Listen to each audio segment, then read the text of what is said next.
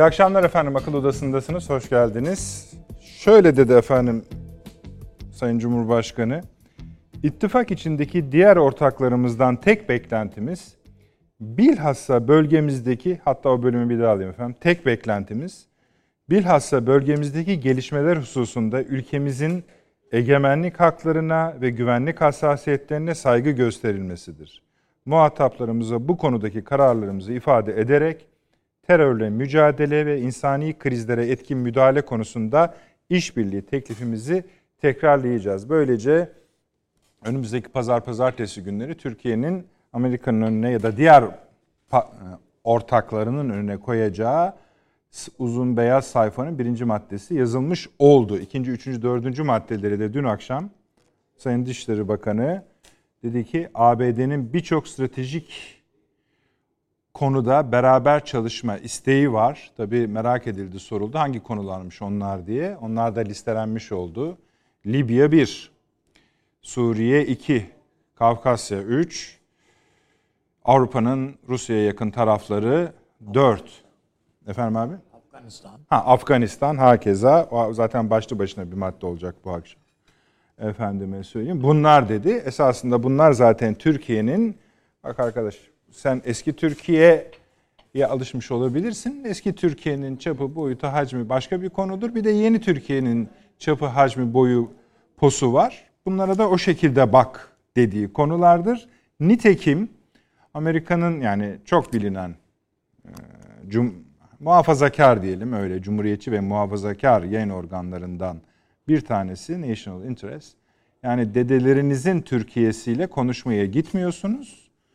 Biraz hani tam durumu anlayın öyle yola çıkın mesajları verdi. Esasen şu noktaya gelmiş bulunuyoruz efendim. Zirvelerin zirvesi için. Ee, iki tarafta da bir yumuşama hali var. Ee, bakalım bu vitrine nasıl yansıyacak? Elbette içeride anlaşılamayacak konularda başka alışverişler olabilir. Alışverişten kastım görüş alışverişleri olabilir. Ama diğer konularda daha geniş bir alan açılacak. Yavaş yavaş da bu şeyi, kokuyu, dokuyu hissetmeye başlıyoruz. Ancak tabii şu da var, onu doğru haklıdır orada. Yani devlet görevlilerinin ya tamam burada elbette biz Türkiye olarak Sayın Cumhurbaşkanımız da ABD Başkanı'nın görüşmelerini birinci sıraya önemli bir şekilde taşıyoruz. Bunu hazırlıyoruz, pekiştiriyoruz ama Türkiye'nin orada yaptığı tek iş o değil ki. Mesela dediler bir sürü görüşme var İngiltere. Çünkü diğer ülkeler bu görüşmeleri hepsini birden yapamıyorlar. ABD Başkanı, İngiltere Başbakanı, Fransa Devlet Başkanı, Yunanistan sair yani dişli ülkelerin liderleriyle bir araya geldiği gibi şu anda efendim yani oraya kadar da devam edecek bu işin asıl yani bu zirvelerin asıl yapılma sebebi NATO 2030 vizyon belgesinin hazırlanmasında bir düzineye yakın diplomat çalışıyor. Her ülkeden diyelim. Yani belli başlı ülkelerden. Bunlardan birisi de Türkiye'nin diplomatı. Orada 2030'da nasıl bir NATO, hemen alt başlıkları da nasıl bir Türkiye, nasıl bir İngiltere, nasıl bir diğer NATO ülkelerini sayabilirsiniz. Bunlar kalem kalem kalem kalem yazdırı yazılıyor, üzerinde konuşuluyor, tartışılıyor. Belki kavga bile ediliyor. Hatta da söyleyelim yani kıymetli bir diplomatımızdır Sayın Tacan İldem. Bu işleri çok iyi bilir. Avrupa yakasını da iyi bilir. Batı'yı da iyi bilir. Efendime söyleyeyim. Orada bunun e, o diplomatlardan birisi de o. Bunun mücadelesini orada veriyor. Efendim tabi bu olurken de ABD Dışişleri Bakanı kendi kongresinde bu Türkiye ile bizim işlerimiz nasıl olacak diye soran parlamenterlere, senatörlere valla ee, bizim sıkıntılarımız çok Türkiye ile. İşte gidip konuşacağız, hepsini söyleyeceğiz vesaire. Ama şunu da size söyleyeyim. Yani geneli işte kongre biraz öyle. Yani Türkiye'den şikayet etme yeri gibi. Galiba Amerikalı parlamenterler, senatörler de genellikle Türkiye'den şikayet edilmesini duymaya daha meyyaller şu sıralarda. Herhalde siyasi iktidarı da Amerika'nın onlara onu veriyor. Yalnız onlar da aynı şeyi söylüyorlar. Suriye, Libya, İran diyor. Rusya ve Afganistan'la ilgili konularda Türkiye'nin bizim yanımızda kalması gerekiyor. Batıya çıpasının kırılmaması gerekiyor diyor ABD Dışişleri Bakanı kendi kongresine. Bu bu kadar e, net olmasa söylemezler efendim kendi senatörlerine, milletvekillerine bunları. Tekrarlayayım Suriye, Libya, İran, Rusya, Afganistan dediği esasında işte demin bahsettiğimiz geniş coğrafi alanın parçası. Bu akşam bir başka e, konumuz efendim sık sık gönderme yaptık. Bir Afganistan bir konuşalım istiyoruz. Çünkü o biraz garip bir hal alıyor. Havaalanı konusu var. Havaalanı konusu şundan önemli efendim. Afganistan'dan NATO ayrılmadan önce orada zaten görev yapan bir ülkeydi Türkiye. Ve de bir ayrıcalıklı bir ülkeydi. Neden? Çünkü oranın halkıyla özel bir miktesabatı var. Bu görevlerinden biri zaten şu anda bütün batılı ülkelerin çok önemsediği hava alanı, Kabil hava alanının sorumluluğunun da Türkiye'de olmasıydı. Şimdi zaten Türkiye'de olan bir şeyi biz orayı şöyle duyuruldu dünya basında. İşte Türkiye'yi burada görev yapmayı talep ediyor. Havalarına biz bakalım, biz kontrol edelim, güvenliğini de biz sağlayalım, giriş çıkışları vesaire. Öyle değil. Zaten bizdeydi orası. Bu bunu bir düzeltmek gerekiyor. Şimdi ama herkes ayrıldığı için Afganistan'dan bunun tekrar bir hesap kitap edilmesi gerekiyor. Türkiye tamam dedi ama hani bazı istekleri var geleceğiz.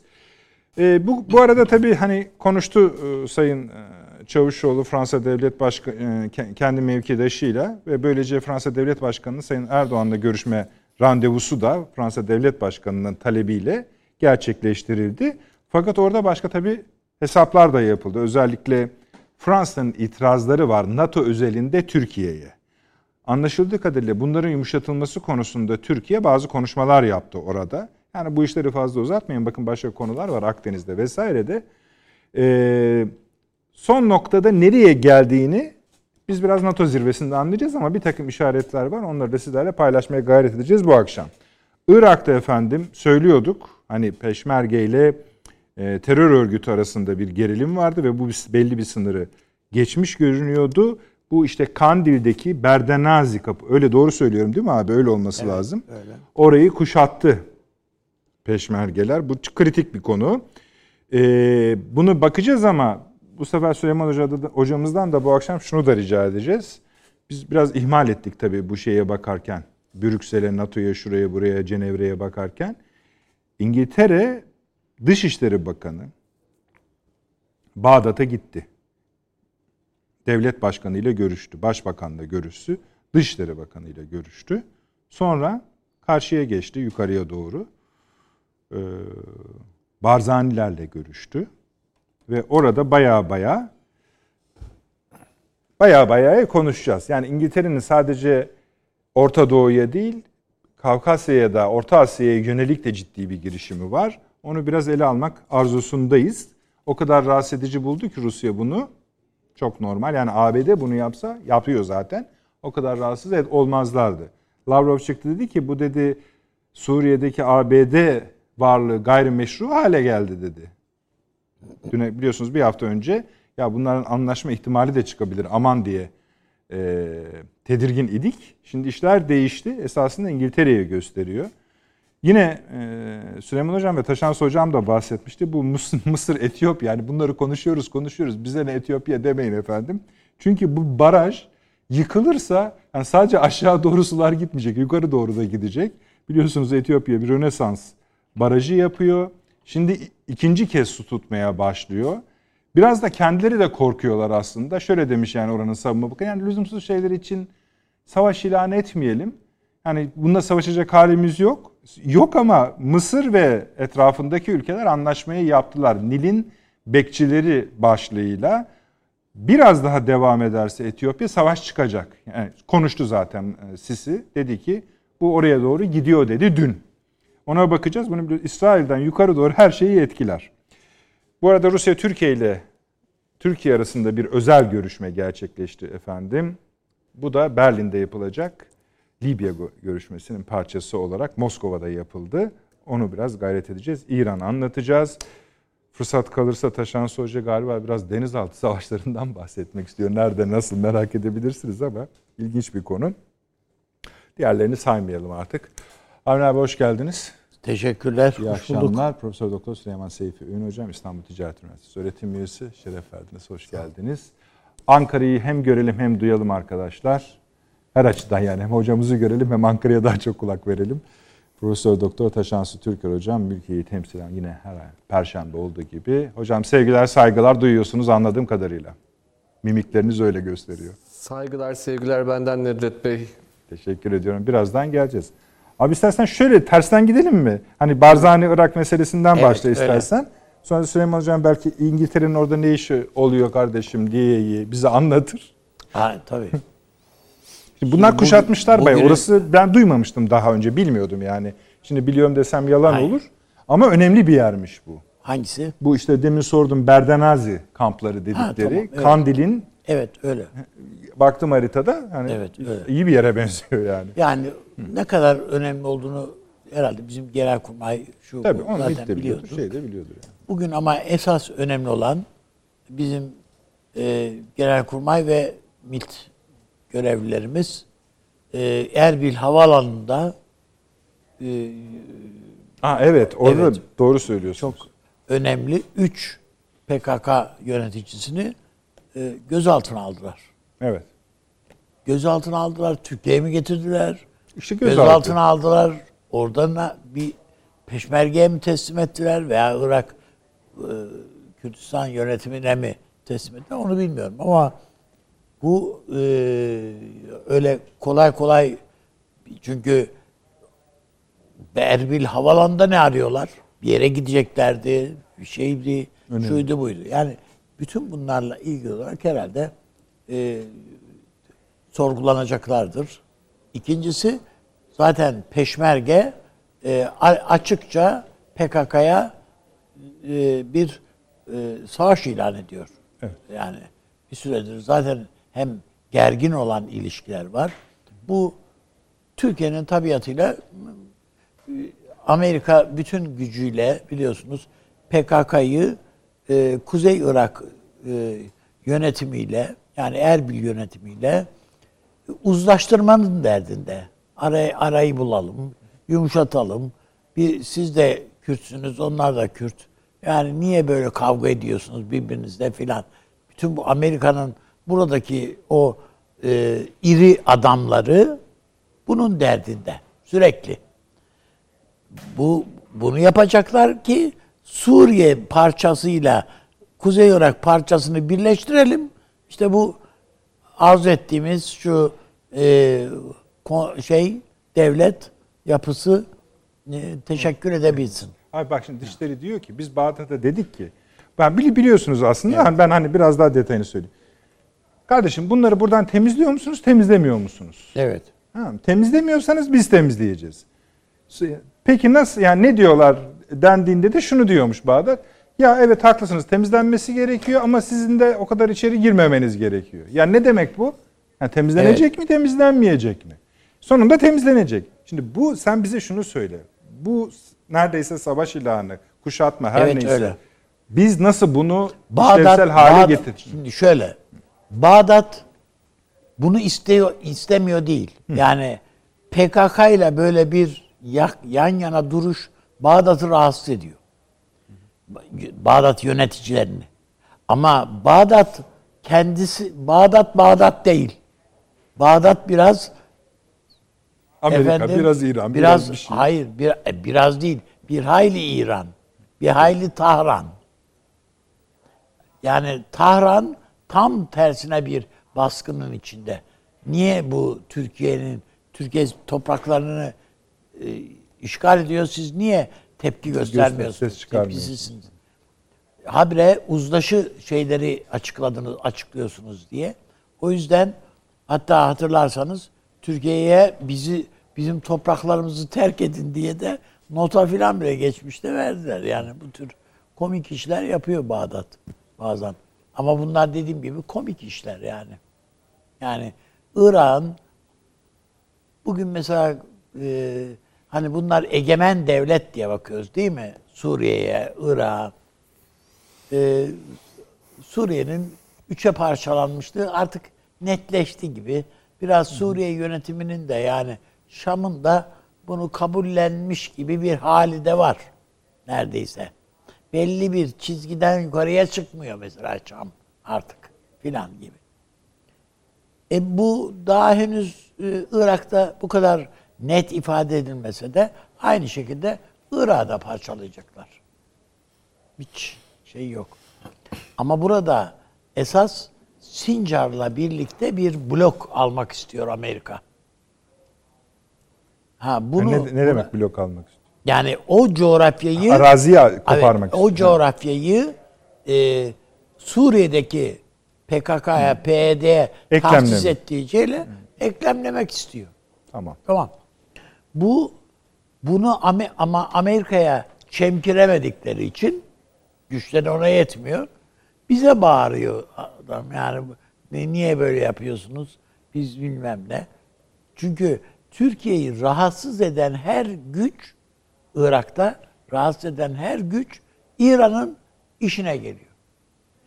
Az bulursa kendisi de yol açıyor. Nitekim biliyorsunuz Van ve Ağrı üzerinden Türkiye'ye e, sarkan PYD unsurları, PKK unsurları var. Yani bu İran'ın e, teşviki veyahut da e, yol vermesi dışında bunu e, şey yapmak mümkün değil.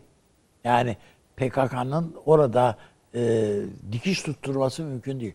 Onun için Irak yönetimini Türkiye her seferinde ikaz ediyor, bastırıyor. E, bakın bu sizin oradan geliyor. Şuralarda şuralarda oturuyorlar.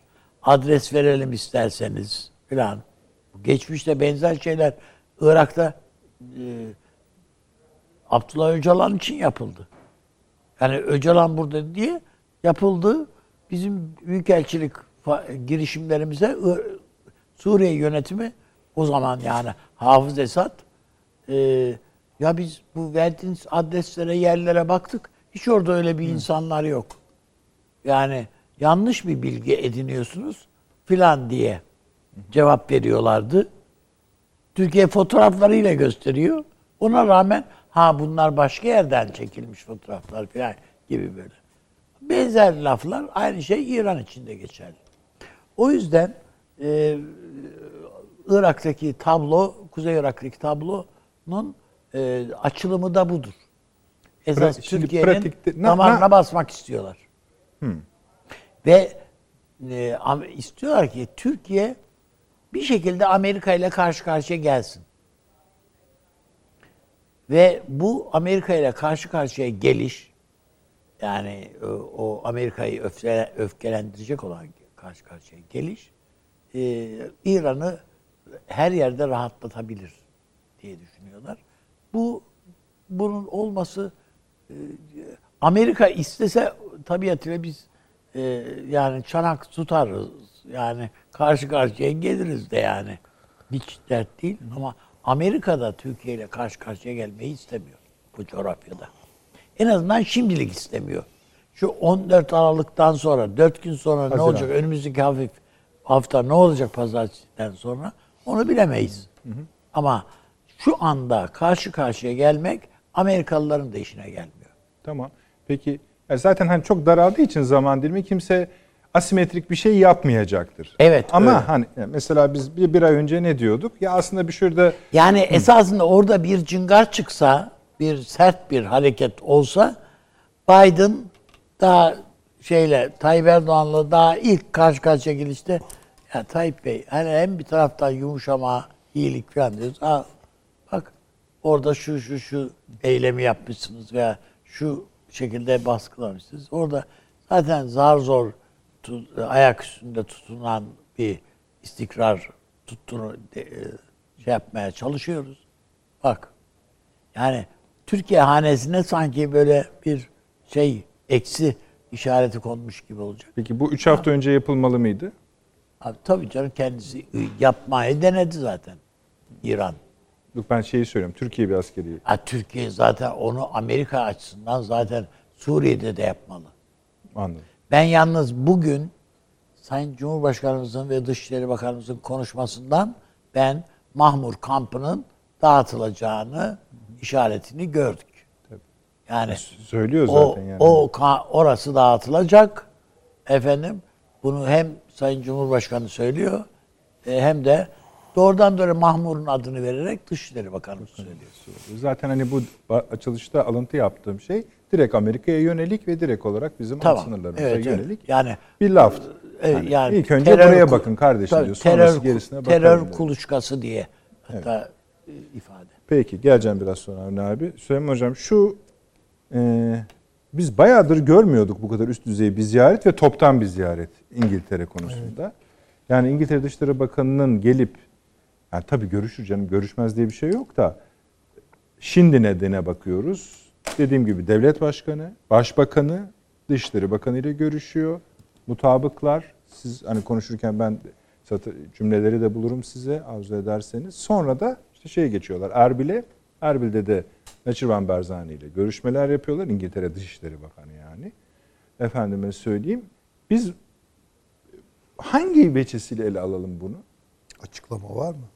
Açıklama şöyle, e, genel bir haber şöyle diyor.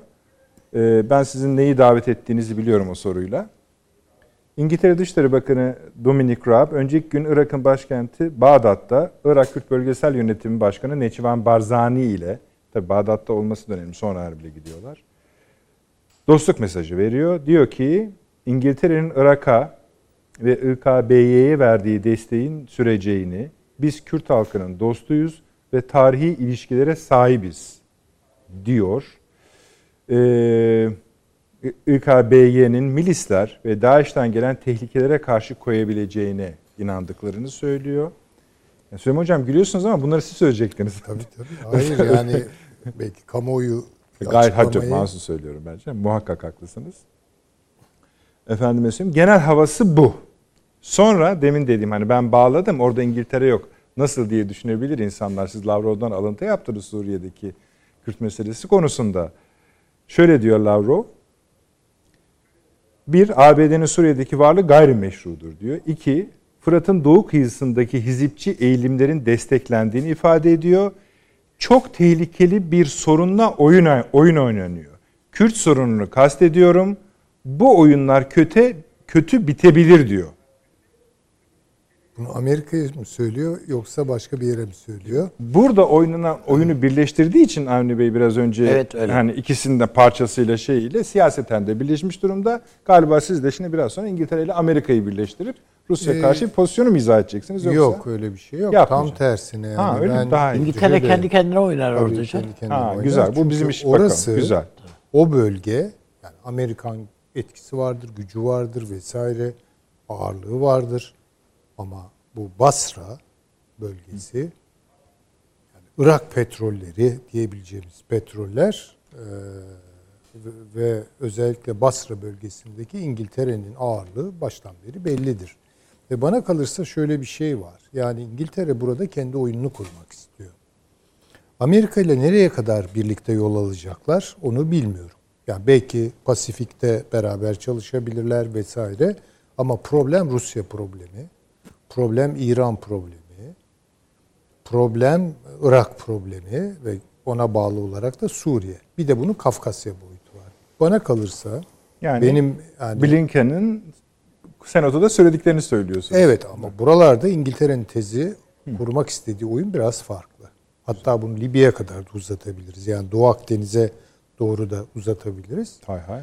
Ee, benim görebildiğim kadarıyla çünkü çok açık etmiyorlar. Yani böyle resmi... Yani işte ge- geziye çıkması bile bizim için şey yani. İşte ama hani bir şey oluyor demek. yani bir kere PKK'yı bu bölgede istemediğini ortaya koyuyor. Bu başından beri de bunun açıklamaları var zaten.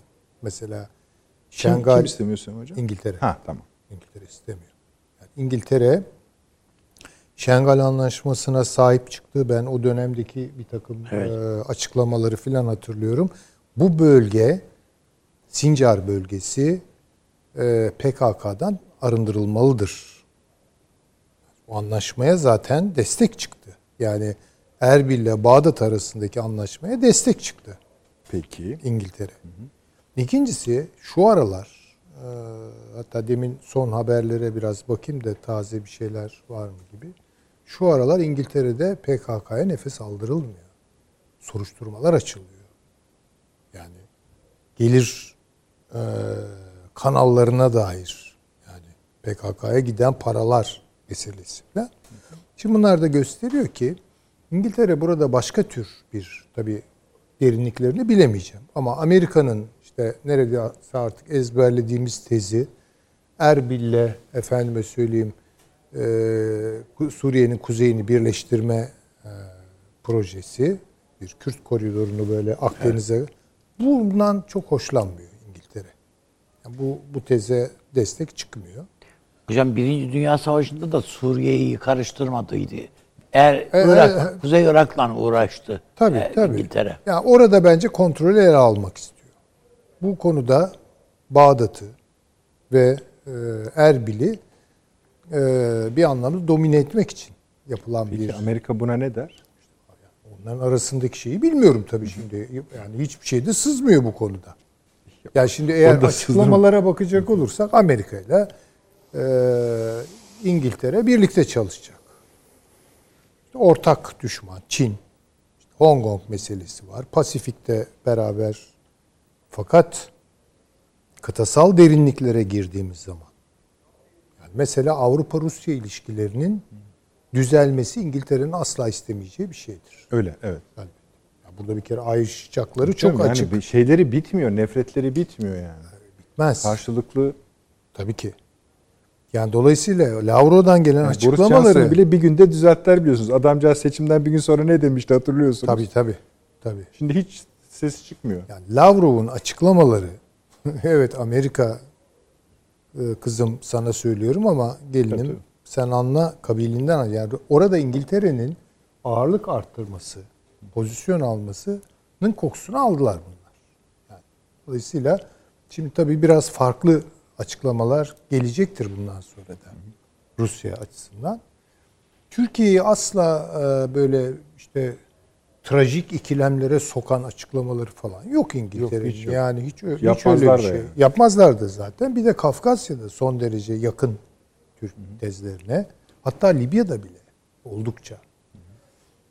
Malta üzerinden falan. Şimdi yani bu tabii şunu imlemek için veya ima etmek için Tam söylemiyorum. onu soracaktım. Yani Bizim kol Türk kola işimize mi geliyor? yoksa- gelebilir. Gelebilir. Ama işte yani onun vadesini iyi ayarlamak lazım. Yani Bak İngiltere fiziken ne Ha, kadar o- yaklaşırsa Türkiye o kadar huylanır Türk e, kamuoyu. o uylan, uylanmasında da yani çok dostane de gelse bir dakika demek lazım. Yani oralarda durmak lazım. Ama şu anki gidişat en azından nedir diyorsanız Bizim bana hayrımıza mı yoksa e, şehrimize tarafımıza mı denk geleceğini 14'ünden sonra belirleyebiliriz diye düşünüyorum. Ama yani Amerika Birleşik Devletleri ile artık dediğim gibi kıtasal derinlikler üzerinden baktığınız zaman işte Avrupa, Rusya, işte Rusya, bilmem Almanya. Bu açılardan baktığınız zaman pek Amerika Birleşik Devletleri'nin söylemiyle Dümen suyu değil gibi. ha, değil, değil, Anladım. değil. Ya değil bana ama kalırsa ters biraz de değil hocam ya. Hayır şimdi tabii bunlar açık Ters açık düşmezler yani bunlar. Amerika Birleşik Devletleri ile İngiltere'de yumruk yumruğa girecek diye bir şey zaten olmaz. Ama yani ağırlık arttırmalar bana kalırsa bu bölgede yani Doğu Akdeniz'de ve Orta Doğu'da İngiltere daha fazla ağırlık Peki ne arttırıyor. ist yani tam hayalindekini tahayyül edemiyoruz galiba. Çok veri düşük orada. Yani istemediği şeyleri daha iyi görebiliyoruz. istediği Doğru. şeylere göre.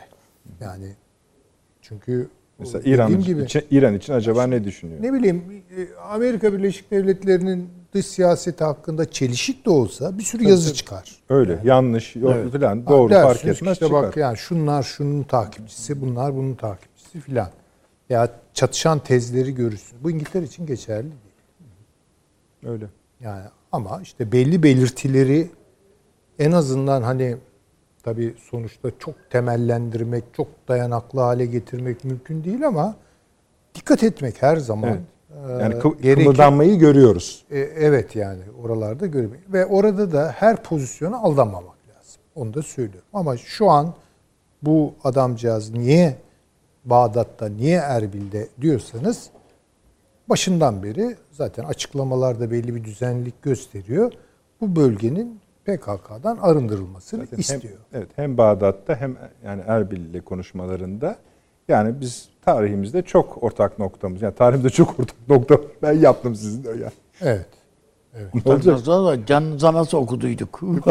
yani. Buyurun sen. Bu, bu. Yani bu. Önemseyelim ama. Ama şöyle bir şey de Önemseyelim. var. bir de yani, ne yapmakta olduklarını en azından Rusya'dan ses çıkıyorsa belli bir moment. Evet evet. Yani o, o değiştirir tabloyu. Ya Ben Yani ilk defa Lavrov'un ağzından Kürt sorunu meselesi Evet. Kü- Yani Kürt Tabii. meselesi. Yani şimdi o şudur. Yani eğer bu meseleye Amerika Birleşik Devletleri vaziyet ediyorsa başka türlü olur. Birleşik Krallık vaziyet ediyorsa başka türlü olur. Eyvallah. Yani bunları biraz görelim. Abi diye, Şimdi hatta ben- şu da olabilir. Mesela diyebilirsiniz ki ya belki Amerika Birleşik Devletleri ile İngiltere bir iş bölümü yaptılar. Yani bu Orta Doğu'yu sen hallet, Akdeniz'i sen hallet. Ben işte ağırlığı e, Asya'nın işlerine veriyorum. Pasifik'te gel birlikte davran. Bir anlaşmanın da sonucu olmuş olabilir, Doğru. bu. Onu da Ama- görmek lazım ama. Ha, ama yani bir bir e, İngiltere e, makamından bazı şarkılar dinleyeceğiz. Yani bunu Dinlemeye da- başladık e, bile. öyle öyle. Peki. Bir şey ekliyordunuz. Ben e, yani hocamın tahliline do- katılıyorum. Bir ona bir ekleme yapmak lazım. İngiltere orada rolü üstlenmez. Yani Amerika'dan rol çalmaz. E, Amerika çünkü askeri gücüyle de orada var. Yani her an oraya sarkabilme kabiliyeti olan bir ülke Amerika. İngiltere'nin böyle bir askeri olarak orada bir rol üstlenmek gibi bir hevesi olmaz. Ama şöyle bir şey var. Kürtler ellerinde Amerika'nın analiziyle hareket etmekte zorlanırlar. Onlara e, Amerika'nın telkinleriyle bir e, referandum yaptılar. Burunlarının üstüne çakıldılar. Yani koca Barzani, baba Barzani e, çekilmek zorunda kaldı. Ya az daha 3-4 ülke birden yani Tabii, müdahale iyi, ediyor. Evet, yani. bir anda. Ondan sonra ama İngiltere dolayısıyla e, daha doğrusu e, Kuzey Irak yönetimi veya Barzani yönetimi bu bölgeyi çok iyi okuduğunu düşündükleri İngiltere ile İngiltere'nin tahlillerine itibar ederek hem Bağdat hem Erbil yönetimi olarak e, bu analizler istikametinde hareket etmeyi meyyaldirler yani eğilimlidirler diye düşünüyorum. Yani yoksa İki şey iki, iki, iki şey söylemiş gibisiniz. Birincisi şu. Amerika biraz hoyrattır, kabadır. Yani onun yazdığı ilaçları İngiliz reçetesiyle de içmek mümkündür. Şöyle değil. Yani Amerikan reçetesi e, doğrudan doğruya çok böyle evet kaba çizgileri vardır filan ama İngiltere'nin daha böyle sindirilmiş bir e, veya arka planı iyi hazırlanmış bir e, şey, fikri arka plan yani bir tarihsel derinliği olan bir şey önüne getirir. Gerek Bağdat'ın gerekse Erbil'in önüne getirir. Dolayısıyla mesela önce Bağdat'a gidiyor değil mi? O Bağdat'la görüşüyor. Doğru. O Bağdat'la Sicilya'yı görüşme bitiriyor. zaten bu İran'ı dizginleyin kardeşim. Ha, tamam.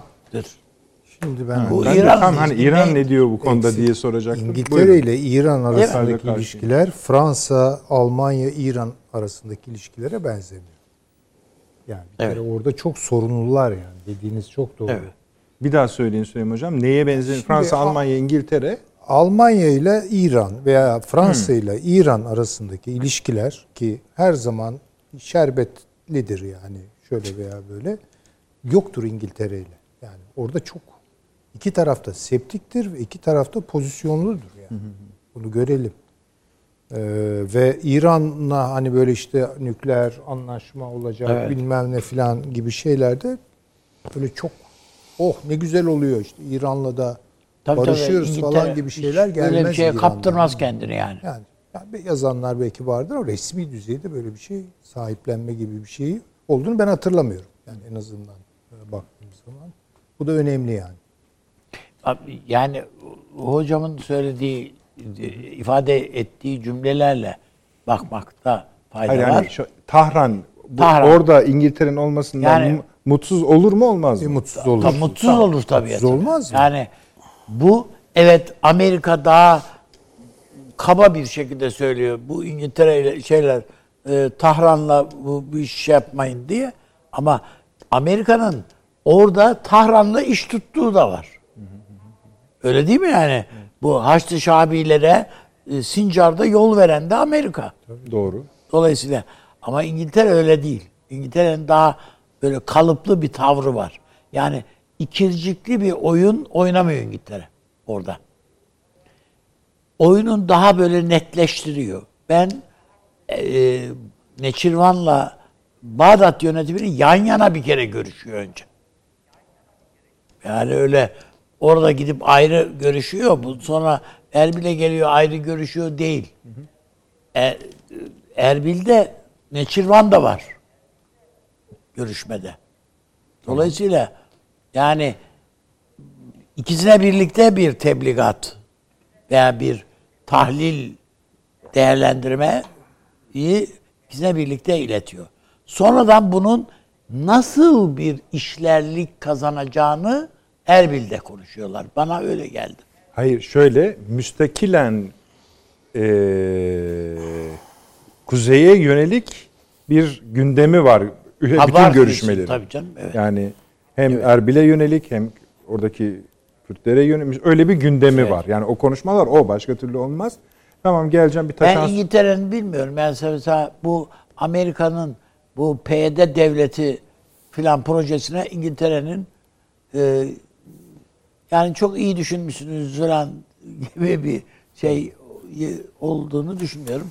Onun bir açmaz olacağını muhtemelen Londra söylemiştir.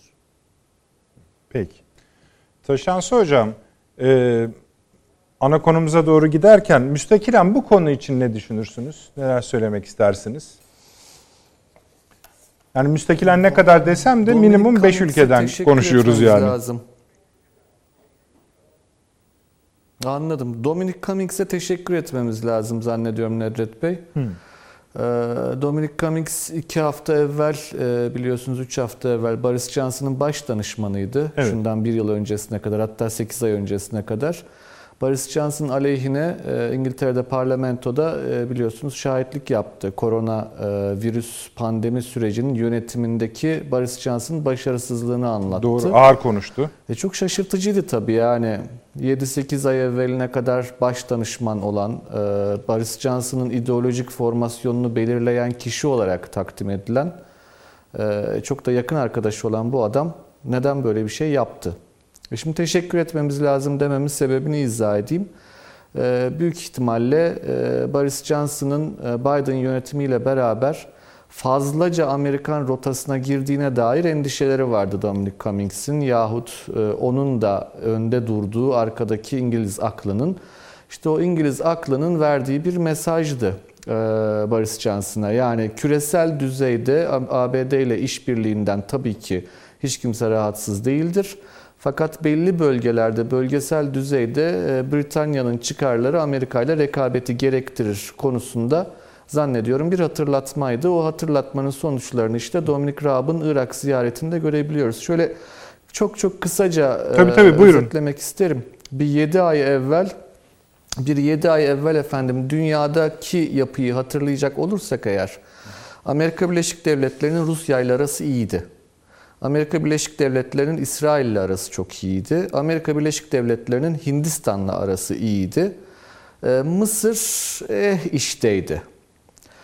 Ee, Birleşik Krallığın Türkiye ile arası çok iyiydi. Birleşik Krallığın Macaristan'la arası çok iyiydi. Birleşik Krallığın Pakistan'la arası çok iyiydi. Ee, Amerika Birleşik Devletleri ile Birleşik Krallık'ta araları iyi gibiydi ama bunları bu yani Birleşik Krallık ve ABD dışında altta saydığım diğer ülkelerin ilişkilerine baktığımızda örneğin Türkiye ile İsrail'in arası son derece açıktı. Ama Türkiye ile Rusya'nın arası iyiydi. Ee, Türkiye ile Hindistan'ın arası son derece açıktı. Ee, Türkiye ile Mısır'ın arası açıktı. Türkiye, Macaristan, Pakistan ilişkileri üçü de iyiydi. Ee, Ancak mesela Pakistan'ın Hindistan'dan mütevellit aslında Amerika ile de yakın olan ilişkileri tehlikeye girmişti. Bunu uzatabiliriz.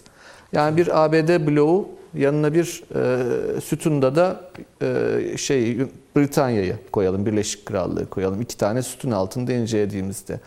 Bir de yanda bir tane daha sütun koymak gerekir. O da Almanya ve Fransa. Almanya ve Fransa'nın da ilginç bir şekilde İran'la arası çok iyiydi. Her ikisinin de. Ama asıl olarak Almanya'nın da Fransa'nın da hem Birleşik Krallığa hem de Amerika Birleşik Devletleri'ne verdiği bir mesaj vardı. Biz Çin'le aramızı iyi tutmak istiyoruz çünkü ticaret yapıyoruz. Yani biz karasalız. Özellikle Almanya'nın pozisyonu buydu. Karasalız. Biz bir Avrasya ülkesiyiz. Ee, Dolayısıyla Çin'le olan ticaretimiz bizim için hayatidir. Rusya'dan enerji alımımız bizim için hayatidir. Dolayısıyla doğumuza dair yani Ost politiğimize dair eleştiri kabul etmek istemiyoruz diye bir blok daha vardı. Ee, Burada İran'ı mutlaka Çin'le beraber ve Avrupa Birliği ile beraber değerlendirmek faydalı olacak. Yunanistan da e, bu rüzgara eklenmişti zaten. İşte limanlarını Çin'e veriyor, Rusya'ya veriyor vesaire bir şeyler yapıyordu. 7 ay öncenin dünyası bu. Şimdi 7 ay önce diyorum çünkü 7 ay oldu mu olmadı aslında daha. Ee, değil mi? 6. aydayız. Ee, 1 Ocak itibariyle işte bir e, şey Biden iktidara geldi. Ee, ve o zamandan sonra bu ilişkiler değişti. Bu ilişkiler kökten değişti aslında. Ee, ve burada özellikle dikkat etmemiz gereken nokta Birleşik Krallık'ın dış politika çizgisidir. Çünkü Birleşik Krallık Trump döneminde yani Trump ve Boris Johnson'ın döneminde kendisine has daha özgül e, bir politika izleme kapasitesini ortaya koyabiliyordu. Ancak Biden'ın e, biz geri geldik açıklaması özellikle Pasifik konusunda bir yarılma yarattı ilk başta bir Birleşik Krallık'ta.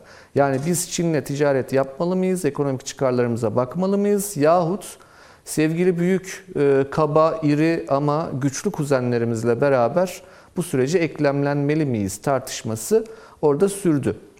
E, Küresel düzlemde işte Boris Johnson e, rota kırdı. Amerika ile Biden'la yakın bir ilişki içine girdi. Çünkü Biden'ın ben Johnson'ı e, çok da sevip bağrına basacağı kanaatinde değilim ama anketlerin gösterdiği bir hakikat var ki Johnson iktidardan düşmüyor. Eğer iktidardan düşmüyorsa bağrına basacaktır. Hatta biraz önce açıklamaları vardı Sayın Biden'ın. Sayın Johnson'la ilişkili ee, ve işte eşiyle de tanıştım, çok mutlu oldum vesaire gibi hani bir insani düzeye de çıkaran Amerika-İngiltere ilişkilerini e, yine e, Biden e, Boris Johnson ilişkileri şeklinde de formüle eden bir hal aldı. Şimdi burada e, asıl konumuz 14 Haziran görüşmeleri. Tek bir cümle söyleyeyim, onunla bitireyim arzu ederseniz. Biden'ın yapacağı 3 tane önemli görüşme var efendim. Bir tanesi Boris Johnson'la olan görüşme ve kraliçeyle. Yani Britanya ile. Bir tanesi Türkiye ile, öbürü Rusya ile. Bakın bu üç ülke aslında Avrupa'nın ana karasının kıyısındaki üç ülkedir. Çünkü Avrupa ana karası zaten NATO çerçevesinde Biden için cepte var farz ediliyor. Yani buradan şu sonucu çıkarabilir bazıları. Efendim Türkiye sorunlu bir ülke mi Biden açısından? Hayır değil. Bence çıkarılması gereken doğru sonuç şudur. Tıpkı İngiltere'nin yaptığı gibi e, NATO içinde olmasına rağmen Türkiye'nin ayrı bir özelliği olduğu ve bu sorunlu alanların var olduğu ancak bu sorunlu alanların bir özellik arayışıyla alakalı olduğu Türkiye'nin dolayısıyla bunların bir şekilde anlaşmaya varılmasının da e, korkulacak bir şey olmadığı çünkü bu üç görüşme üzerinde yükseliyor aslında. Çünkü diğeri biliyorsunuz AB görüşmesi toptan bir görüşme ayın 15'inde. E, NATO görüşmesi zaten toptan bir görüşme ama liderler düzeyine baktığımızda bu üç görüşme önemlidir. E, dolayısıyla bunu da e, Avrupa Birliği sistematiğinin dışında yer alan üç tane ülke ve bunları da puan verecek olursak ABD ile ilişkilerine herhalde Boris Johnson'ın Birleşik Krallığı'na 90 vermemiz lazım. Herhalde Türkiye'ye 75 vesaire veririz. Herhalde Rusya'ya da 60 veririz ya da geçer not 60 ise eğer. Ama o da geçer bu işin sonunda Amerika açısından. Bu üç ülkeyle de e, İngiltere ile daha sıkı ilişkiler, Türkiye ile biraz daha müphem ve şüpheli ilişkiler, Rusya ile ise devamlı kontrol edilmesi gereken, izlenmesi gereken bir ilişki tesis edileceği 14, e, 15 ve 16'sında e, bu, e, bu sistematik içerisinde öngörülebilir diye düşünüyorum. Devam edeceğiz bu konuya ama umarım öğrencilerinize de bu kadar bol not veriyorsunuzdur. Çünkü biraz fazla öyle, gibi geldi notlarınız. Soracağım yüksek şimdi. yüksek verip geçiriyoruz. Peki hocam. Ee, bir Sizin için yani Biden Türkiye için sorunlu bir ülke mi? Hayır dedi. Türkiye Biden Türkiye için sorunlu bir ülke mi? Vallahi zihninden ne geçiyor Biden'ın bilemem ama söylemi, konuşmaları itibariyle eee, eğer bağışlarsa sevgili meslektaşıma katılmakta zorlandığımı söyleyeceğim. Eee, sorunlu tabii ki. Yani şimdi tabii sorunlar ne ayrıca konuşulabilir ama sorunlu gördüğü eee, bir hayli açık açık. Ee, ama tabii bu sorunları ne şekilde zihninde yumuşatıyor veya ne şekilde yorumluyor, neye hamlediyor? Yani bunlar belki tartışılabilir. Şartlar gereği belki idareten. Yani şöyle bir şey beklememek gerekiyor. Orada belki katılabilirim. Yani böyle birden her şeyi alt üstte. Çünkü biraz biz Türkler böyle her şeyi aşırılaştırmayı hakikaten seviyoruz yani. İpler kopacak falan. Böyle, böyle bir şey olmaz. Veya böyle sımsıkı yeniden bağlanacak, kol kola girecekler falan öyle mutluluk tabloları. Yani Bu- buzlar burada- eridi Ha, buzlar, gibi. yani şimdi böyle şeyler olmuyor tabii ki. Şimdi bütün mesele bu sorunlara rağmen NATO Türkiye Cumhuriyeti ilişkileri sürdürülebilir olacak mı olmayacak mı? Hı, mesele bu. Mesele budur. Şimdi Taşansı Hoca'nın e, konuşmaları, değerlendirmeleri e, o açıdan zihin açıcı. Çünkü e, jeostratejik taraflarına değindi işin. Yani şimdi İngiltere var.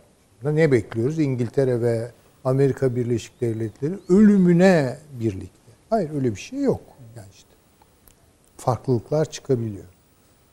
Bence en büyük farklılıklar bu kıta Avrupa'sıyla yani Fransa ve Almanya ile Rusya ve Asya'nın derinlikleri üzerinden gelişen ilişki. Bunu istemiyorlar. İngiltere istemiyor. İngiltere, Amerika Birleşik Devletleri buna biraz daha mutedil bakabiliyor. Yani işte kuzey akımını tamam peki yapın falan diyor. Acaba İngiltere bu akım projesinden çok mu hoşlandı? Bence çok hoşlanmadı. Çünkü İngiltere'nin Birleşik Krallığı bence esas meselesi daha sorunlu bir Almanya'nın varlığıdır. Sorunlu olacak. Hocam zaten şu, dediğiniz çok şu bakımdan doğru. Kuzey akımdan hoşlanmaması. Şimdi mesela bütün e, seyirciler de hatırlayacaktır. E, emtia fiyatları bizim televizyonlarında gösterirlerken Brent petrol diye söylüyorlar. tabii, tabii. O zaten İngiliz petrolünün fiyatıdır tabii. demektir o. Doğru. Yani adamın Kuzey Denizi'nde Oradan çıkardığı petrol. çıkardığı zaten var yani petrolü. Tabii ki hoşlanmayacak. Tabii ki. Yani bir de yani Almanya hakikaten kontrol edilmesi çok zor bir güç. Yani, yani İngiltere ekonomik olarak onunla böyle yarışa girdiği zaman falan yani Almanlarla hakikaten başa gelmek çok zor bu açıdan. Dolayısıyla onu mümkün olduğu kadar sorunlu istediğini biliyoruz. Bu zaten yüzyılların e, Birleşik Krallık e, politikasıdır. Yani daima kıta Avrupa'sına yukarıdan ve üstten bakarlar. Üstenci bir bakışları var ve e, hiçbir şekilde onları güçlenmiş ve kendisine alternatif bir başka Avrupa gibi yükselmesini istemiyorlar. Bu çok açık. Bu da tabii büyük ölçüde o Avrasya sinerjisinden geçiyor. Bundan da hoşlanmayacakları çok açık.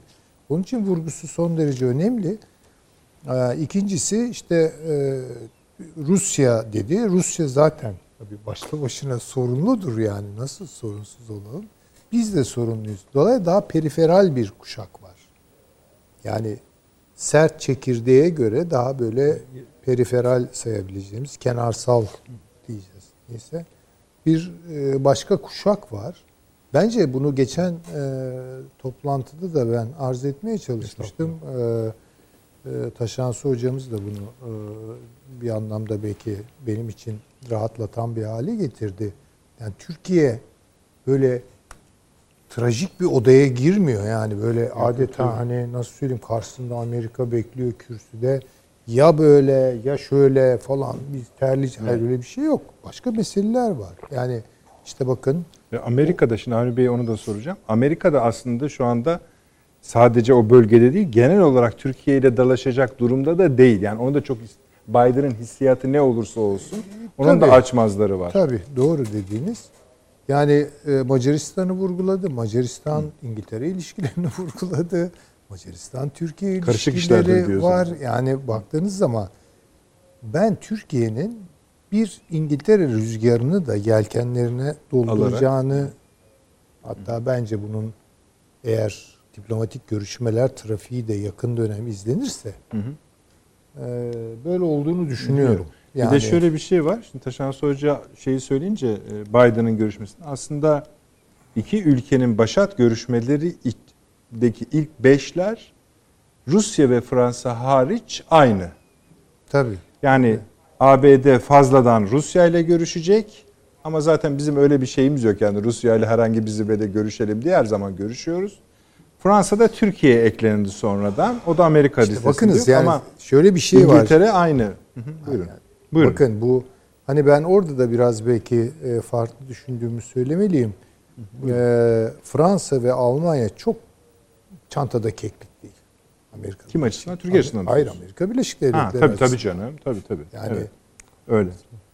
Yani şimdi tamam ama orada da problemler var. Yani sert çekirdeğin Onun içinde de dedim, damarlar hani var. Şimdi adam zaten onunla uğraşırken bir de Türkiye gibi ülkeyle dalaşmak istemiyor. Yani bir kere mesela Almanya Amerika'nın izlediği Doğu Akdeniz siyasetinden hoşlanmıyor Evet. canım.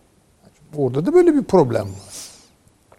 Ee, veya Fransa bakın son dönemlerde maşallah hani çünkü e, daha önce de söyledim yani haftada bir atıp tutmazsa Macron işleri rast gitmiyordu Türkiye'ye.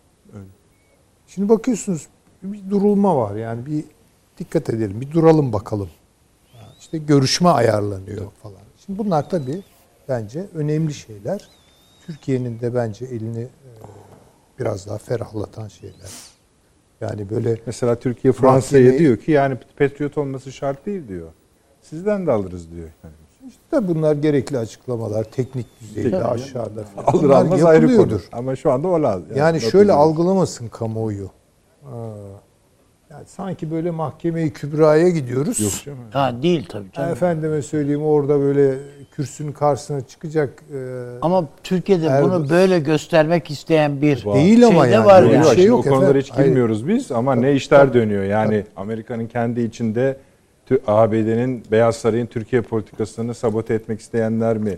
Türkiye'nin kendi içinde ABD-Türkiye ilişkilerini bazen iyi bazen kötü göstermek isteyenler mi? Uzun işler yani onlar. Ama biz şu anda Evet. genel durumun fotoğrafını çekmeye gayret ediyoruz. Evet, evet. Ama izleyicilerimizin aklında da olsun. Yani alıcı gözlerini biraz o şekilde de medyaya sahir bakarak Şimdi tabii kullanabilirler. NATO demek Amerika Birleşik Devletleri Türkiye ilişkileri demek değil. Gayet. Şimdi dolayısıyla başka şeyler var. Var evet. Ve bir e, vizyon belirsizliği var zaten. İşte bütün o tartışmalara İşte bu bunlar akşam girecek. biraz hani o kadar konuştuk konuştuk neymiş bu 2030 diye belki onu da biraz E, e, tabii e, ki yani açmak ben- gerekiyor. Bence zorlanıyor bu NATO'nun da krizine İngiltere doğru analizinde gidiyor. mutabık oldu. Yani yakın görüyorum Tabii sizi. tabii. Orada Avni tamamen Bey'e de sorayım onu. benzer. e, Şimdi şu şöyle bir şey var. Yani ben Amerika'da şu anda Biden'a oy veren diyelim ki Rumlar, Ermeniler, efendim bir kısım Yahudi filan. Gayet ya biz acaba doğru mu yaptık? Falan diye olabilirler mi? Yani şey dahil bu soykırım açıklaması dahil mesela Ermenileri çok öyle mutlu da etmemiş gibi gözüküyor.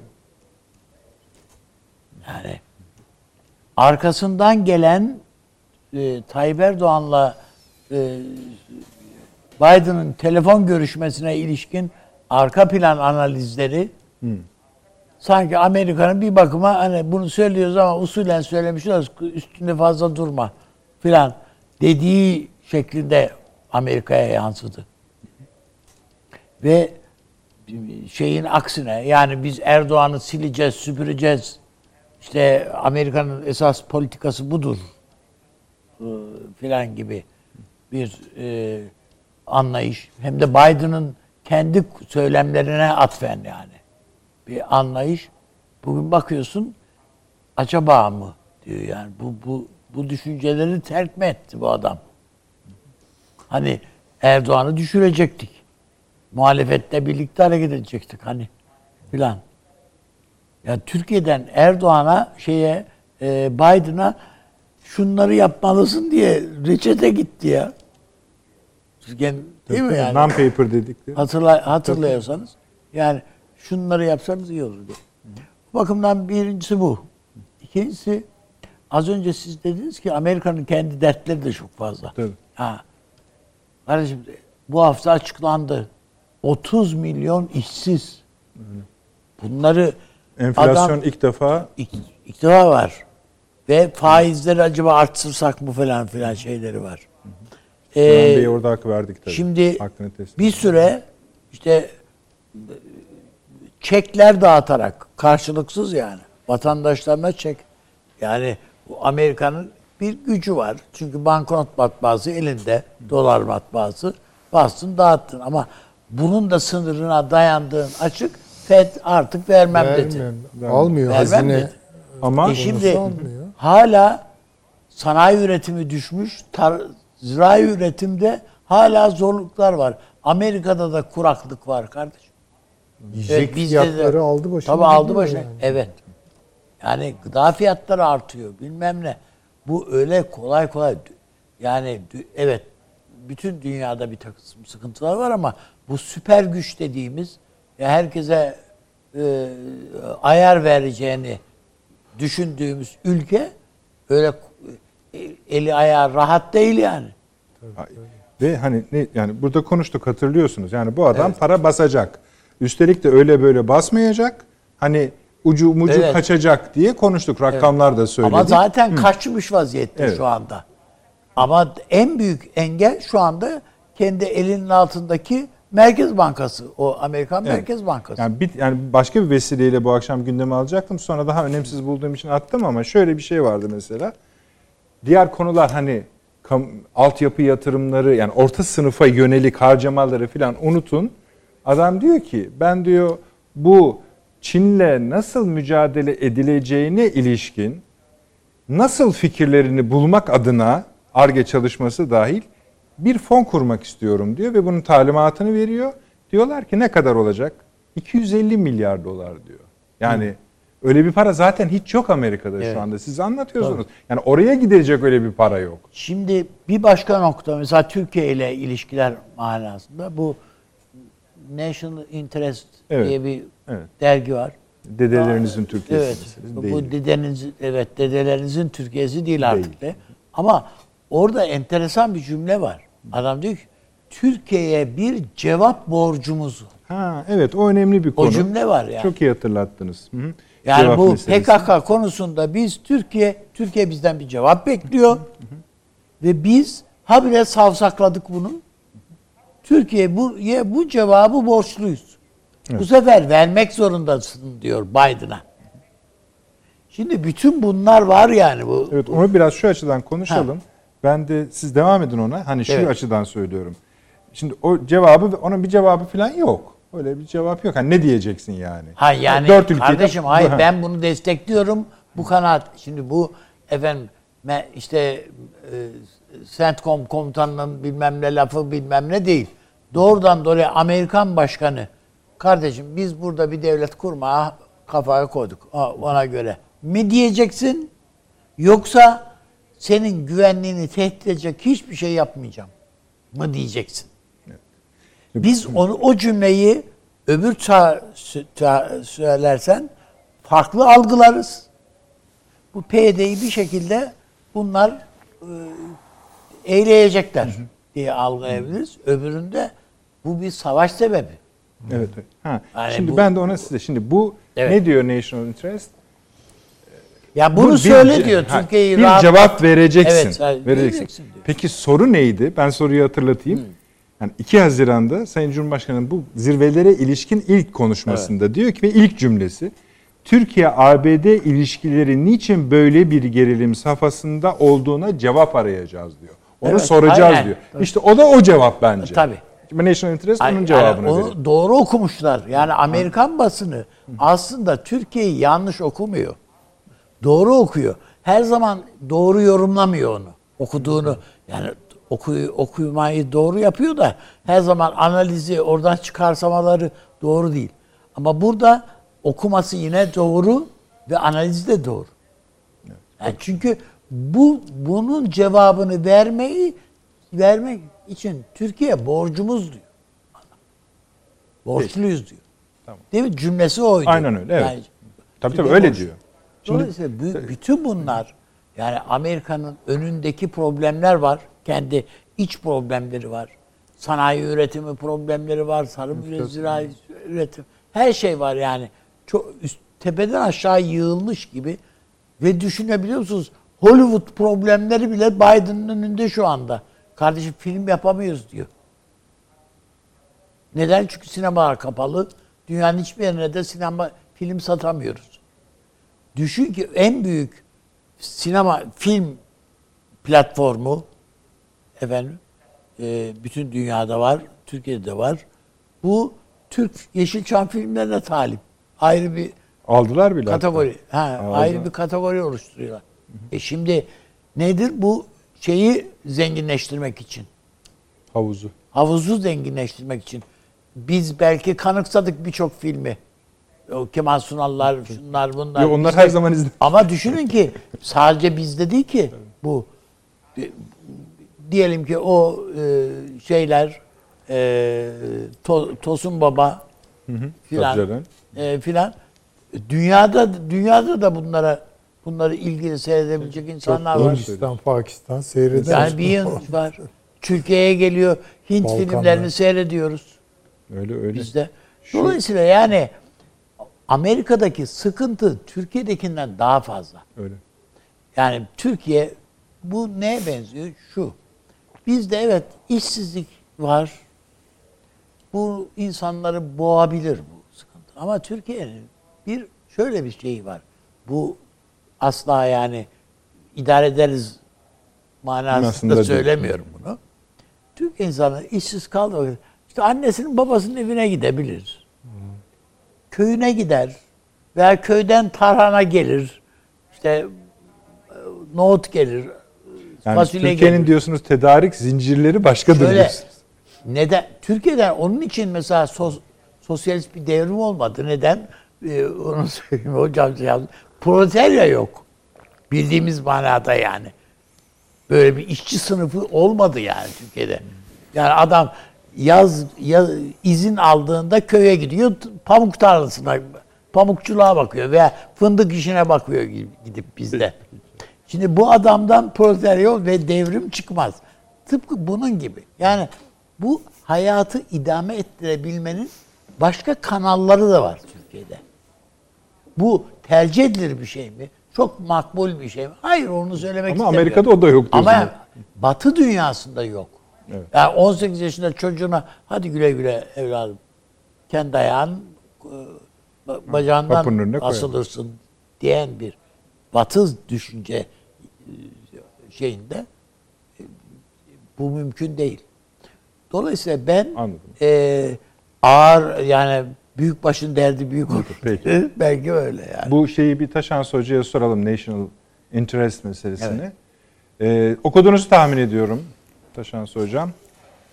Ee, Evet evet orada birkaç yöntem öneriyor Türkiye'ye işte. Yani Türkiye'ye de yaklaşırken Amerika nelere dikkat etmeli vesaire gibi. Ee, Yani okuduğum bir haber şey değil, e, şaşırtıcı değil aslında ama e, şöyle bir eko bulmaya başladığını gösterir Türkiye'nin sesinin Amerika'da. Ee, Yani e, aslında yıllardan beri tekrar ettiğimiz bir hakikat. Ha, Ben bunu daha önce de aynı şekilde formüle ettim. Bir kere daha söyleyeceğim. Türkiye New Mexico'dan toprak talep etmiyor. Yani bizim Amerika ile alıp veremediğimiz, Amerika'ya rahatsızlık veren bir şeyimiz yok. Ya da Amerika'nın Avrupa'daki bilmem neredeki çıkarları aleyhine de Türkiye'nin bir faaliyeti yok. Türk-Amerikan ilişkileri eğer bu hale aldıysa en önemli sebebi e, tabii ki başka sebepler de var. Fakat en önemli sebebi e, Türkiye'nin güney sınırlarına dair yaşadığı rahatsızlıktır. Evet. E, Dolayısıyla e, bu konuda Amerikan tarafının e, sorumluluğu olduğu, yani topun onların sahasında olduğu defaatle e, söylendi Türk tarafı tarafından Amerikalı muhataplarına. E, Dolayısıyla hani e, mevzu odur. E, Türkiye açısından da mevzu odur. Ama E, Taşansı ama hocam, hani bizim rahatsız Bir saniye hocam. bu. Bir saniye Ha, hocam. Buyurun, buyurun Geçen, üstadım. geçen gün Amerikan Dışişleri Bakan Yardımcısı Türkiye'ye gelen dedi ki arkadaş biz söyleyeceğimizi söyledik artık top Türkiye'nin sahasında dedi. Şimdi sizin söylediğinizin tam tersi o. Yıkmaya çalıştı. Doğru öyle bir şeyler söylemiş. Wendy Sherman'ın ziyaretinden bahsediyor. Hiç önemsemedim demek oluyor herhalde Taşan Tabii Hoca'nın bu tavrı. S-400'lerle alakalı. Evet evet. Ee, Ya S, e, o S-400'lerle ilgili konuşuyor. Yani onların e, iddiası şu, Türk-Amerikan ilişkileri bu haldeyse bunun sebebi sizin S-400 almış olmanız diyorlar. Biz de ısrarla diyoruz ki e, Türkiye tarafı olarak, e, biz S-400'leri gönüllü olarak almadık. Yani biz bunun için yanıp tutuşmadık. Yani e, bunun bir sebebi vardı. Bir size kızgındık. Ee, çok haklı sebeplerimiz vardı 15 Temmuz gibi.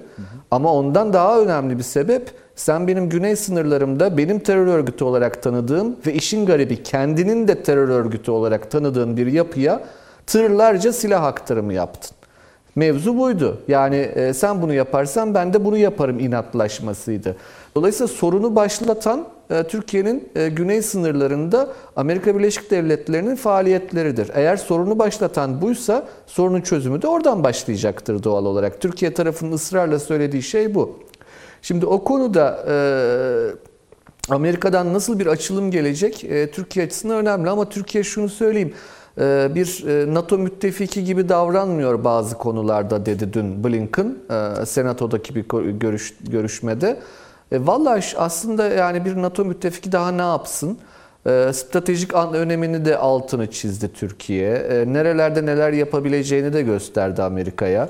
Bunların e, Amerika ile beraber olursa Amerika için faydasını, eğer olmazsa Amerika için maliyetlerini de gösterdi. E bu e, gayet medeni bir ilişki şeklidir. Yani e, medeni ilişkiler sadece sevgi üzerine ya da karşı tarafa haklar vermek üzerine kurulmaz. Aynı zamanda sınırlar çizmek üzerine de kurulur. Yani karşı tarafa mesuliyetleri de söylersiniz verdiğiniz selahiyetlerle beraber.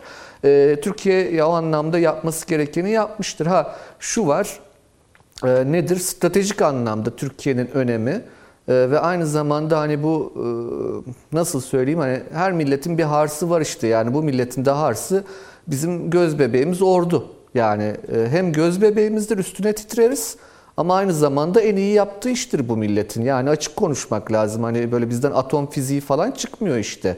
Ama ordu deyince herkes sever yani. Türk milletin içinde var bu iş ve iyi de becerir. Yani yapınca da iyi yapar.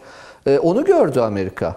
E, Ha benim tabii ki gönlümden geçen üstüne titreyelim, göz bebeğimiz olsun ama o kozu kullanmak zorunda kalmayalım. E, Türkiye'nin çünkü başka daha e, güçleri var. Orta sınıf gibi bir gücü var. Demokrasi tarihi gibi bir gücü var. Üretim kapasitesi gibi bir gücü var. E, Bu güçleri e, Türkiye'nin ortaya koyması e, daha faydalı olur her zaman için. Yani öbürü çünkü hani bir tane Mehmetçiğin saçının teli hepimiz için çok çok değerli. Dolayısıyla böyle bir ilişki şekli. Ancak orada hani e, Amerika'daki e, genel atmosfere baktığınızda e, kongrede açık bir şekilde inanılmaz Türkiye aleyhtarı bir durum var. Ha- Biden da e, bu olan durumu haklı olarak çok iyi kullanıyor bence diplomatik ilişkilerde. Yani şunu söyleyebilir. Hadi ben sizinle anlaşmak istiyorum. Kongreyi nasıl ikna edeceğim? E, Valla orada da hani e, mevzu birazcık da çuvaldızda kendimize batırmak lazım. Kongre konusunda ya da Amerikan kamuoyu konusunda da Türkiye'nin son 3-4 yılda gerçekten büyük zaafları olduğunu tespit etmemiz gerekiyor. E, ama e, bunlar çözülemeyecek sorunlar değildir ama şöyle söyleyeyim yani biraz önce o notlamayı yaparken o yüzden İngiltere kuzendir yani 90 ile 95 ile geçer öyle ya da böyle. E, Türkiye kuzen değil.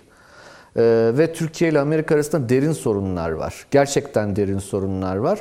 Fakat e, çıkar birlikteliği gönülsüzce de olsa iki tarafı da bir şekilde geçer bir notta yani geçerin üstü bir notta bul- buluşturur. Ama Rusya'ya geldiğimizde mesela düşük not vermemin sadece geçer not vermemin sebebi oydu. Ee, yani orada kan uyuşmazlığı var. Orada sadece Çin'e karşı Amerika'nın Rusya'ya ihtiyacı var ve Rusya da şunu biliyor ki onun da Amerika'ya ihtiyacı var Çin'e karşı.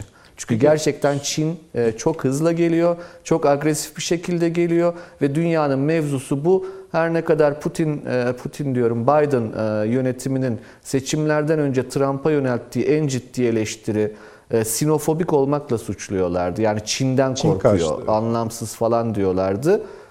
E, geldiğimiz yere bakın.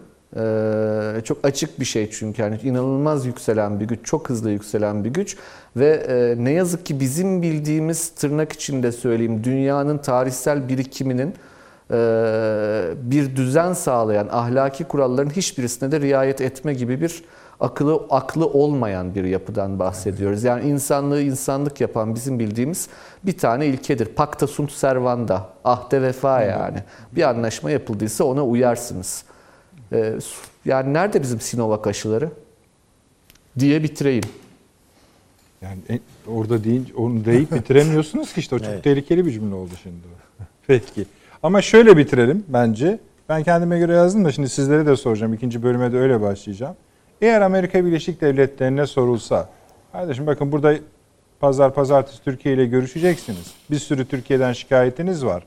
Hiçbirini söyleme hakkınız yok. Bir tanesini söyleyeceksiniz. Türkiye'ye de aynı şeyi söylesiniz. Amerika'dan bir sürü şikayetiniz var. Bir tek şeyi söyleyeceksiniz. Taşans Hocam siz ne derdi ABD ve Türkiye? Yani bir nolu problemi söyleyin. ABD'nin Türkiye'ye bakışında. ABD'nin Türkiye'ye bakışında bir nolu problem S-400.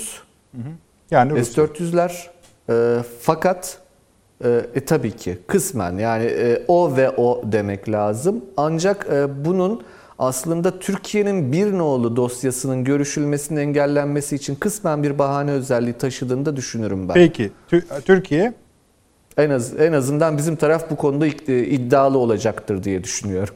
tamam Türkiye yani Türkiye'nin bir tek maddesi olsaydı E, PYD. PYD. Süleyman Hocam. Tamamen katılıyorum. S-400 mü diyorsunuz? Tabii tabii. Aynen Yani. sizde. Ben e, yani problem tam S, sadece S400 değil yani bu şey Türkiye'nin esas e, problemi Amerika'nın az önce Taşan Hoca söyledi onu da son şeyde onu e, şey, tahlil dışında tuttu. Belki ama daha önemli bir cümle o. Amerika ahde vefası olmayan bir ülke. E doğru eyvallah. Tamam ona diyecek bir şey yok. Türkiye esas bunu bunu şey yapacak. Ya F-35'lerin biz ortağıyız. Üreticisiyiz. Şusuyuz, busuyuz. Seni dışarı bıraktım dedi ya adam. Ama güzel. Yani aynı şey Trump'ın hatırlıyorsunuz değil mi? Türkiye S-400'leri almaya mecbur bıraktık biz dedi. Trump. Adamlar şunu istediler Haklı. vermedik. Bunu istediler vermedik. Haklı. Bunu bir sonunda bunu, bunu söyleyen de Amerikan başkanıydı yani. Beğen beğenmedi. Bir- Evet beğen beğenmedi. Ne, ne yapalım yani? Herif seçimi kaybetti. E, bir- geçersiz mi sayalım Amerikan başkanının laflarını? Ama burada galiba şunu bilmiyorum gene kendisi e, hocamız daha iyi cevaplandırır ama e, bence kastettiği şey şu olsa gerekir. E, ahde vefa ilkesi uluslararası siyasette zaten çok kısmi işler yani baktığınız zaman. Ha. Yani onu kuvvetlendirici, destekleyici bir şeyler olmadan tek başına ahde vefa işlemez. Ama e, yani Amerika ahde vefaya e, ahde vefa göstermiyor. E, verdiği sözleri tutmuyor ama ona şunu söyleyebiliyorsunuz. Bak hizaya gel. Geliyor mu? Gelmiyor Ha, ama. Gelir gelmez. Ha, anladım. ayrı bir şey. Söyleyebiliyorsun. Ama bir minder var. Yani hocam o ben- mindere- Hocam ben bunu naif buldum biraz. Benim Hayır, bir mindere sadece o değil. Yani a- yani NATO anlaşması da bir ahde vefa ah, ahittir. Yani buna da vefası yok adamın. Şöyle yani pek yapmazlar ama en azından Güzel bir burada bir aslında. mindere çekebilirsiniz. Çünkü bir minderin bir tarifi vardır. Tamam. Çin için minder yok. Yok. Öyle. Peki. Yani Çin'de Yani Taşan Hoca ile aynı yani düşündünüz belli oldu Çin uluslararası ilişkilerin etik dünyasını inşa eden postülalar neyse işte değerler kümesi vesaire bunların hiçbiri yok ve kimse bunu anlamıyor. Zannediyorlar ki Çin ekonomik olarak yayılıyor sonra filan. Katiyen ee, bir şey ekleyebilir miyim? Taşansı Hoca'nın da katıldığı bir dost toplantısında konuşulmuştu. Yani bu Çin'in e, Allah'a ve kitabı yok. Bunu görelim. Bu böyledir yani. Onun için Şeyden, çok dikkat edeceğiz. Hoca'dan yani. daha sert vurdunuz. Ama öyledir. Tabii canım, Yani ben bir şey ben bunu onları küçümsemek, aşağılamak Anlamak için anlamak. söylemiyorum. Yok ki. Peki. Din yok. Şimdi ben Batı tarafı için bir şey söylüyorum. Doğru. Tamam bir şey demiyorum. Ee, Yani Batı tarafı öbürüne hiç şey- olmazsa İncil'i gösterebilirsiniz yani. Eyvallah. İşler işlemez. Ahde ve Faiz söyledi ya işte e, Avni Bey. yani. Ben anladım ikinizi de şöyle bir durum var. Şimdi Ahde Vefa'nın uluslararası ilişkilerde real politikte karşılığı falan yoktur diyoruz. Sonra mesela birinci sıraya koyduğunuz S-400'ler konusunda kardeşim biz sizin real politiğinize göre bunları alamıyor muyuz? Egemen devletiz. Buna kimse karışamaz. Uluslararası hiçbir hukuk yok. Yani hukuku etkilemiyoruz. İkili ilişkilerimizde böyle bir anlaşma yok dediğinizde Amerikalılar ne diyor biliyor musunuz? NATO'nun ruhuna aykırı. Yani ahde vefaya diyor. O zaman anlıyoruz ki esasında onların da kitabı yok. Efendim bir reklamlara gidelim. Hemen dönüyoruz.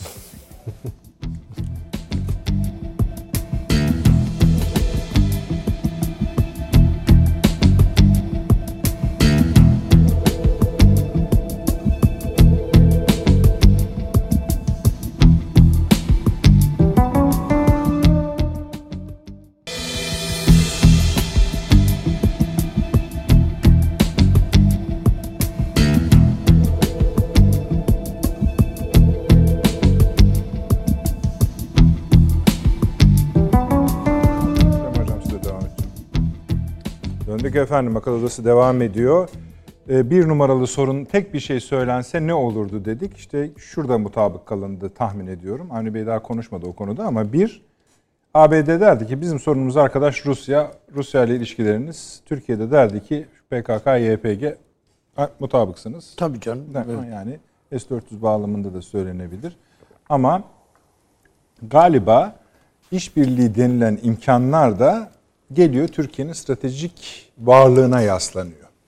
Yani stratejik imkanlar denilen şey yani Türkiye'nin Orta Doğu'daki, Kavkaslar'daki, Avrupa'daki, Balkanlar'daki imkanlarının şu an e, ABD'nin açmazlarına e, Şimdi bakın Yardımcı bugün, olabileceği. Bugün Yunanistan'ın bir fotoğrafı var. İmkan ve kabiliyetleri var. Yunanistan dediğimiz bizim yani ikinci el işte uçaklar Fransa'dan efendim bir takım başka gemiler memiler Amerika'dan şuradan buradan. Bu bizim 20 yıl önceki halimiz. Tamam mı? Amerika böyle bir Türkiye'yi istiyor çünkü. Sen gemi falan niye yapıyorsun kardeşim? Ben sana göndereyim. Denizaltı menizaltı yani ihtiyacın varsa göndeririz yani. Dünün, dünün Türkiye'sinde biz bu insansız hava araçlarını e, İsrail'den kiraladık. Diyor ki biz söyleyen daha ucuza kiralasınlar. Sen ne diye yapıyorsun? Uğraşıyorsun. Ha yani sana bunun radarını vermezmişiz de yok benim görüş açısı darmış da bilgi önce Tel Aviv'e gidiyor oradan sana geliyormuş falan. Biraz arada zaman kaybı. E canım o kadar olur yani ne olacak falan. Bunu söyleyen bir Amerika bunu bunu Türkiye'den bekliyor yani. Ee, ama öbür taraftan ya Yunanistan'ın işgal altında olduğunu söyledik değil mi geçen Evet. toplantılarda? Daha önce de E, söyledik. Türkiye de işgal altındaydı. Yani Amerikan ordusunun işgali altındaydı. En azından şey yani işgal derken fiili işgalden söz Tabii etmiyorum. gayet tabii canım, Yunanistan'daki de bir- öyle. Elbette bir hegemonya, bir baskı anlamında. Kaf- nereye kafamızı çevirsek Amerika ya tosluyorduk yani biz. Ama bugünün Türkiye'si başka bir Türkiye. Bunu algılamakta ve içine sindirmekte zorlanan demeyeyim. Bunu reddeden bir Amerika var. bugün. Evet. Ha, görüyor Esas da yani diyorsunuz yani. S-400'ler falan değil. S-400'leri biz değil de bir başkası almış olsa belki umurla, umurlayamayabilirler yani. Filan. Ama Türkiye olunca iş herkese tehdit gibi. Bölgedeki hiçbir Amerikan e, varlığı iddiası Türkiye'nin bu güçlenmesine e, ile karşısında geçerliğini ka- şey yapamaz. Sürdüremez. Yani Türkiye'de de bugün işte diyelim ki işte kontrollü filan filan bir siyasi kadro var yönetiminde. Ama biri bir çılgın bir adam gelebilir günün birinde. Bakar ki anam yok kardeşim, bu Osmanlı filan ya ne demek yani bu bu böyle bizden kopar kopar al götür bilmem abuk subuk işler yapın. Haydi yürü. Buna hevesli bir Türkiye'de halk da var yani. Yani ayran Türkiye'nin ayranını kabartıyor Amerika. Değil mi? Böyle bir tabir var. Ayranı kabarmak diye. Milletlerin ayranı kabarınca kötü oluyor kardeşim.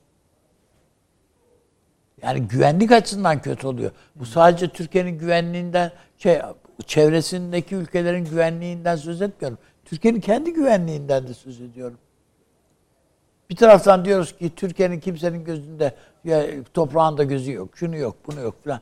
E biz bunun için çırpınan bir Türkiye var şu anda. Bunun kıymetini bil diyoruz yani Amerika'ya. Ya bunun damarına basma kardeşim. Habire kışkırtıyorsun. Yani her girişimi Amerika'nın her bölgedeki her girişimi Türkiye'nin aleyhine girişimler. Bir tek Türkiye'nin hayrına bir girişim yok şu anda. Peki. E yani Tamam, şimdi buna, bu- buna- ama bu- bunu iç siyaset e, nihayetinde Türkiye'nin iktidarı yarın öbür gün iktidar, bu iktidar gitsin diyelim ki CHP gelsin Amerika'ya çok medyum filan veya isteyen filan bir CHP gelsin. Buna hangi iktidar evet diyebilir? Evet yani bu Amerika'ya ne yapalım ya filan. Hiç. Ya bir de böyle gayet ga- geçersiz bir şekilde Atatürk'ün lafına işte sığınarak yurtta sulh, cihanda sulh filan diye. Buna Fethullah Gülen bile buna sığındı yani. Peki yalnız bunları söylüyorsunuz ama zirvenin sonucunda da hani genel mutabakatınızı görüyorum. Ha Şeyde- ben ama diyorum ki burada Amerika o kadar eli kolay değil, o kadar bakması o kadar kolay değil yani. Hani kardeşim yapıyorsan yapıyorsun, yapmıyorsan tamam yani havası o onu biz bu bu zirvede görmeyeceğiz. Ha bu görmeyeceğiz derken bu Türkiye'nin işte az önce hocam konuşurken söyledim. Yani buzlar eridi. Bir şirinlik muskası filan. Hay böyle bir şey olmayacak yani. Türkiye ile Amerika'nın arasının e, hiçbir şekilde artık eskisi gibi bir kaynak kaynak da yapsan tutmaz artık. Peki. Tamam. Ama yan yana durursun. O ayrı mesele. Siyaseten bir dalaşmayız. Silahla karşı karşıya gelmeyiz. Ee, bir takım anlaştığımız konularda yan yana mücadele de ederiz. O ayrı mesele. Ama 1940'ların, 50'lerin, 60'ların Amer- Türkiye'si o, o ve Türk-Amerikan ilişkileri artık yok. Telefonla ikili anlaşmalar imzalanmış ve sadece Dışişleri Bakanlığı özel kaleminde not edilmiş. Sadece bu kadar. Ve bunlar ikili anlaşmalar diyoruz. Yani 90 tane böyle telefonla konuşulmuş olan ikili anlaşma var. Her iki, 90 tane. Üstelik her iki tarafta bura sadık kalıyor. Evet sadık. E, anlaşma diyor canım. Anlaşma olarak not edildi diyor. Peki efendim. Peki. Taşansı hocam. Size şöyle sorayım. Üç tane şey soracağım. Bir, bu 2030'da yani 2030 perspektifini öğreneceğiz ya NATO'nun. Allah aşkına bu nedir? Diyecek ki Taşansı Hoca içeride değilim ki nereden bileyim diyecek. İki, Türkiye'nin NATO'daki mevcudiyetinin eritilmesi konusunda bir hareketlenme görüyor musunuz?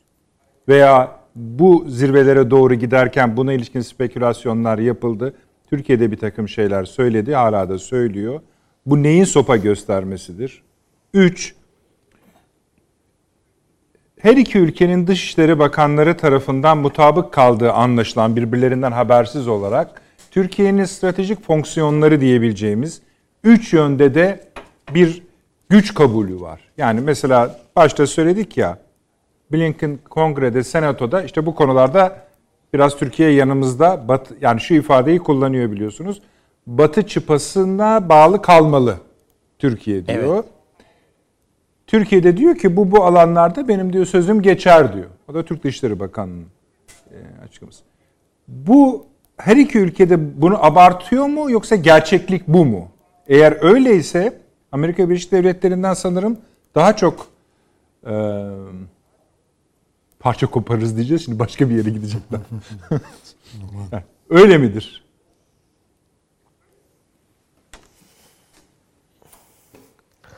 Valla e, güzel sorular Nedret Bey teşekkür ediyorum ama şey gibi oldu böyle e, bir çeki düzen verme zarureti hissettim kendime ağır sorular.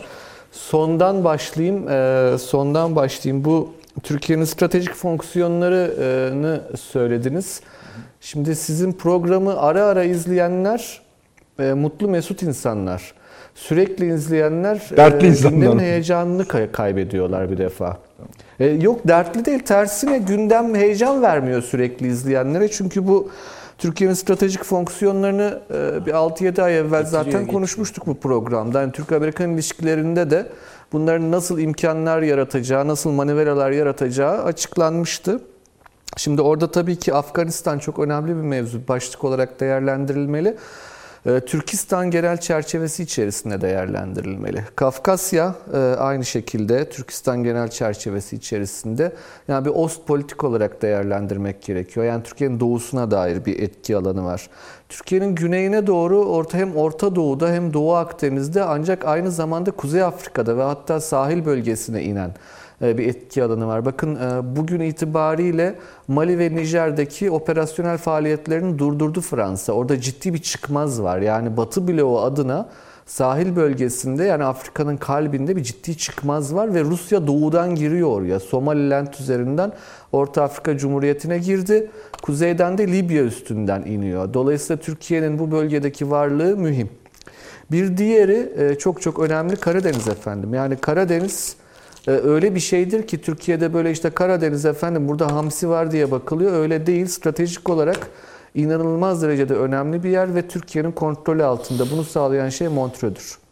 Bununla bağlantılı Doğu Avrupa yani Avrupa'nın güvenliği. Bütün bu alanlar Türkiye'nin stratejik fonksiyonları. Ee, Şimdi bu stratejik fonksiyonlara e, baktığımızda e, yani e, ne demiştik efendim Biden gel gelirse eğer dedik e, Çin Batı kapışmasının sınır hattı Kasr-ı Şirin hattı olacak diye söylemiştik bir yıl evvel. Kasr-ı Şirin hattı demek Türkiye-İran sınırı demek. Yani Çin ve Batı'nın sınırıdır bugün artık Türkiye-İran sınırı. E, Dolayısıyla hani bütün bunları bu çerçevede değerlendirmek gerekir. E, Ancak ben biraz önce söylediğimi bir daha tekrar etmek istiyorum. Yani evet göz bebeğimiz bizim ordumuz, bu stratejik kapasitemiz. Ve fakat keşke onlara hiç ihtiyaç kalmasa. Çünkü Türkiye'nin gerçekten e, çok önemli değerleri var. Demokrasi tarihi bizim etrafımızdaki hiçbir ülkede olmadığı kadar köklü bir demokrasi tarihimiz var. Çok üretici bir girişimci sınıfımız var. E, Çok ilginçtir yani askerimiz iyi yani girişimci nereden çıktı bu kadar çabuk ben de şaşırıyorum bazen ama var E, Türkiye'de var hani burjuva olmadıkları açık yani öyle bir şey yok derinlik yok fakat e, girişimcilik var. E, Bunun dışında yetişmiş insan gücü, bütün bunlar Türkiye'nin gücüdür. O yüzden Türkiye'nin e, kaybedilmemesi adına e, tırnak içinde söyleyeyim batıda da e, önemli bir bilinç yaratır. Şimdi bunun öncesinde sorduğunuz Türkiye'nin NATO'daki mevcudiyeti sualine gelince Şimdi efendim bu geçen hafta Heiko Maas bir açıklama yaptı Alman Dışişleri Bakanı. Avrupa Birliği dedi artık her üyenin veto yetkisine sahip olduğu bir birlik olmaktan çıkmak zorunda. Eğer gerçekten birlik olacaksak çoğunluk kararı yeterli olmalı. Tek bir ülke dedi bloke edebiliyor Avrupa Birliği'nin bütün faaliyetlerini ki bu hakikattir. E, Ancak bu e, bir sıçramadır bakın. Tarihte de sıçramalar krizlerle olur. Yani öyle aklıma esti. Ben Heiko Maas'ım, Alman Dışişleri Bakanıyım. Haydi bakalım Avrupa Birliği'nin yapısını değiştirelim. Öyle kolay iş değil. Nasıl ikna edeceksiniz Macaristan'ı? Nasıl ikna edeceksiniz yeri geldiği zaman Polonya'yı? Bir İskandinav ülkesiyle İtalya'yı nasıl yan yana getireceksiniz? Bunların kültürel kodları tutmuyor. Yani Başans Hocam, bir İtalyanla çok güzel, bir tamam. Bir- bir virgül rica edebilir miyim? Ne birleştirir? Biliyorum kestim özür dilerim. buyurun. Söyleyin Avni abi. Yani en, en önemlisi Güney Kıbrıs. Yani bütün Avrupa Birliği de Türkiye'nin bütün müzakerelerini tek başına kilitliyor. Avrupa Birliği üzerinde söylüyoruz. Evet Avrupa Birliği özellikle. Tamam Taşansı Hocam buyurun. Doğru yani hocam Kesinlikle söyledi. kesinlikle öyle.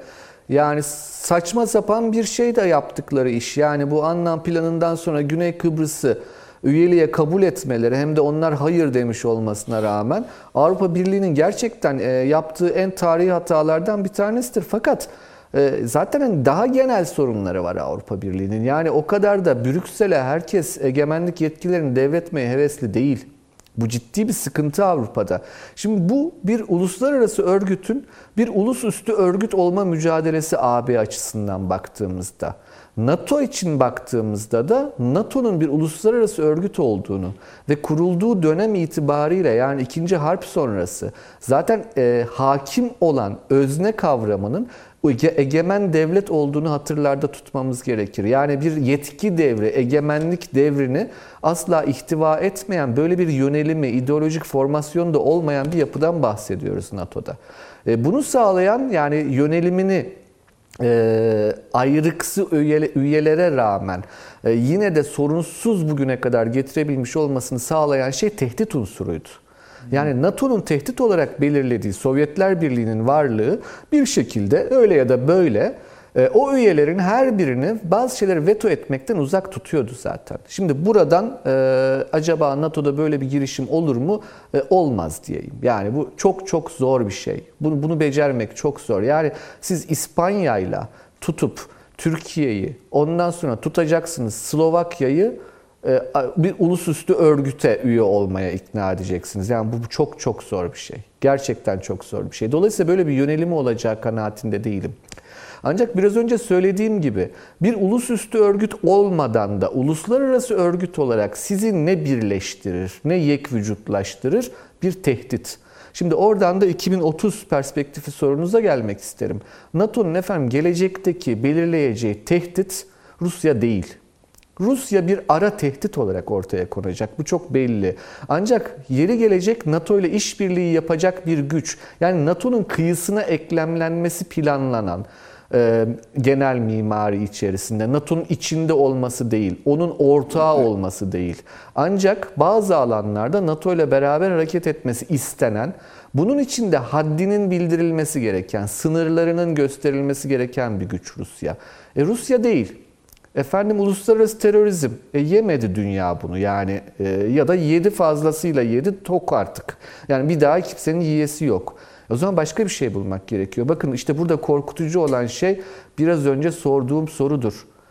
Pacta sunt servanda ilkesi veyahut bizim bildiğimiz medeniyetin kurucu ilkeleri. Acaba bunları paylaşmayan kim var dünyada?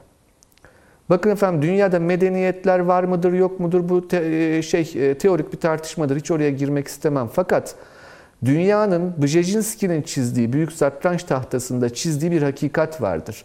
Batılılaşmıştır dünyanın neredeyse tamamı. Japonya dahil. Yani bakmayın Türkiye'de anlatılan masallara. İşte Japonya kendi kültürünü korudu vesaire. O, o geçti o. MacArthur'un anayasasından beri yok. Hatta onun öncesinde Meiji Japonya'sından beri öyle bir şey yoktur. Dünya batılılaştı.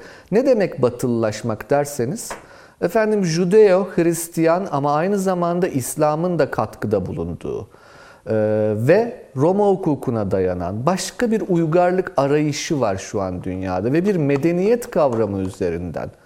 Doğu Akdeniz'i de içeren, İslam'ı da içerecek mi içermeyecek mi tartışmasının hala parantez içinde sürdüğü fakat bir batı kavramı ve bunun karşısında da bir tane yer var. Onun adı Çin. Dolayısıyla dünyada artık NATO'yu oluşturan Avrupa Atlantik grubunun Atlantik kimliğinin daha küresel bir ifadesine ihtiyaç duyacağı kanaatindeyim Bir ben. şey Çünkü dünya hocam virgül. küresel. Bir, bir şey Artık soracağım. Pasifik önemli. Güzel, güzel, önemli bir şey Buyurun, buyurun söyledi. Üstadım. Ee, önemli bir şey Taşan Hoca'nın söylediği. Şu, açıdan da önemli. Hatırlıyorsanız Sovyetler Birliği yıkıldığı zaman o zaman yine bir NATO zirvesi olduğunda Margaret Thatcher bize yeni bir düşman lazım. Bu da İslam e, dediydi. Yani bundan daha iyisini bulamadık dediydi. Şimdi siz diyorsunuz ki tutmadı bu. Evet böyle denil- denildi ama tutmadı bu. Şimdi Çin'di. Daha re- re- rasyonel bir, Bir şey. şey. Mi? Yani böyle mi? Doğru mu okuyorum? Buyurun böyle hocam. mi? Efendim şimdi bu e, New York'ta Hell's Kitchen diye bir bölge vardır. Bütün güzel restoranlar oradadır. Çünkü eski İtalyan bölgesi orası. Burası New York'un en berbat yeriydi.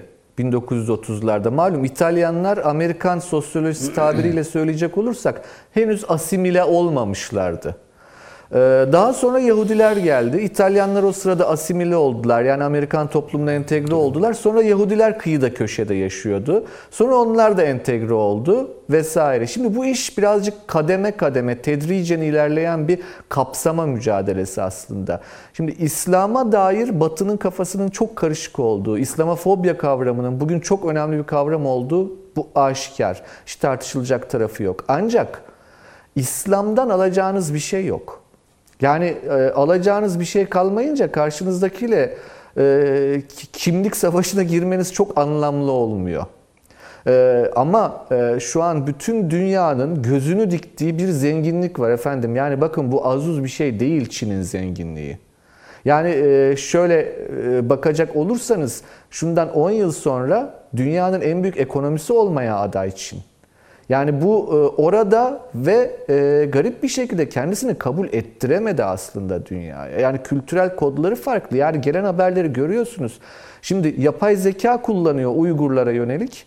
Yolda yürürken bir insanın halinden, tavrından o yapay zeka bunun zihninde terörist düşünce olup olamayacağını yorumluyor bilgisayar ve adam alıp götürüyorlar.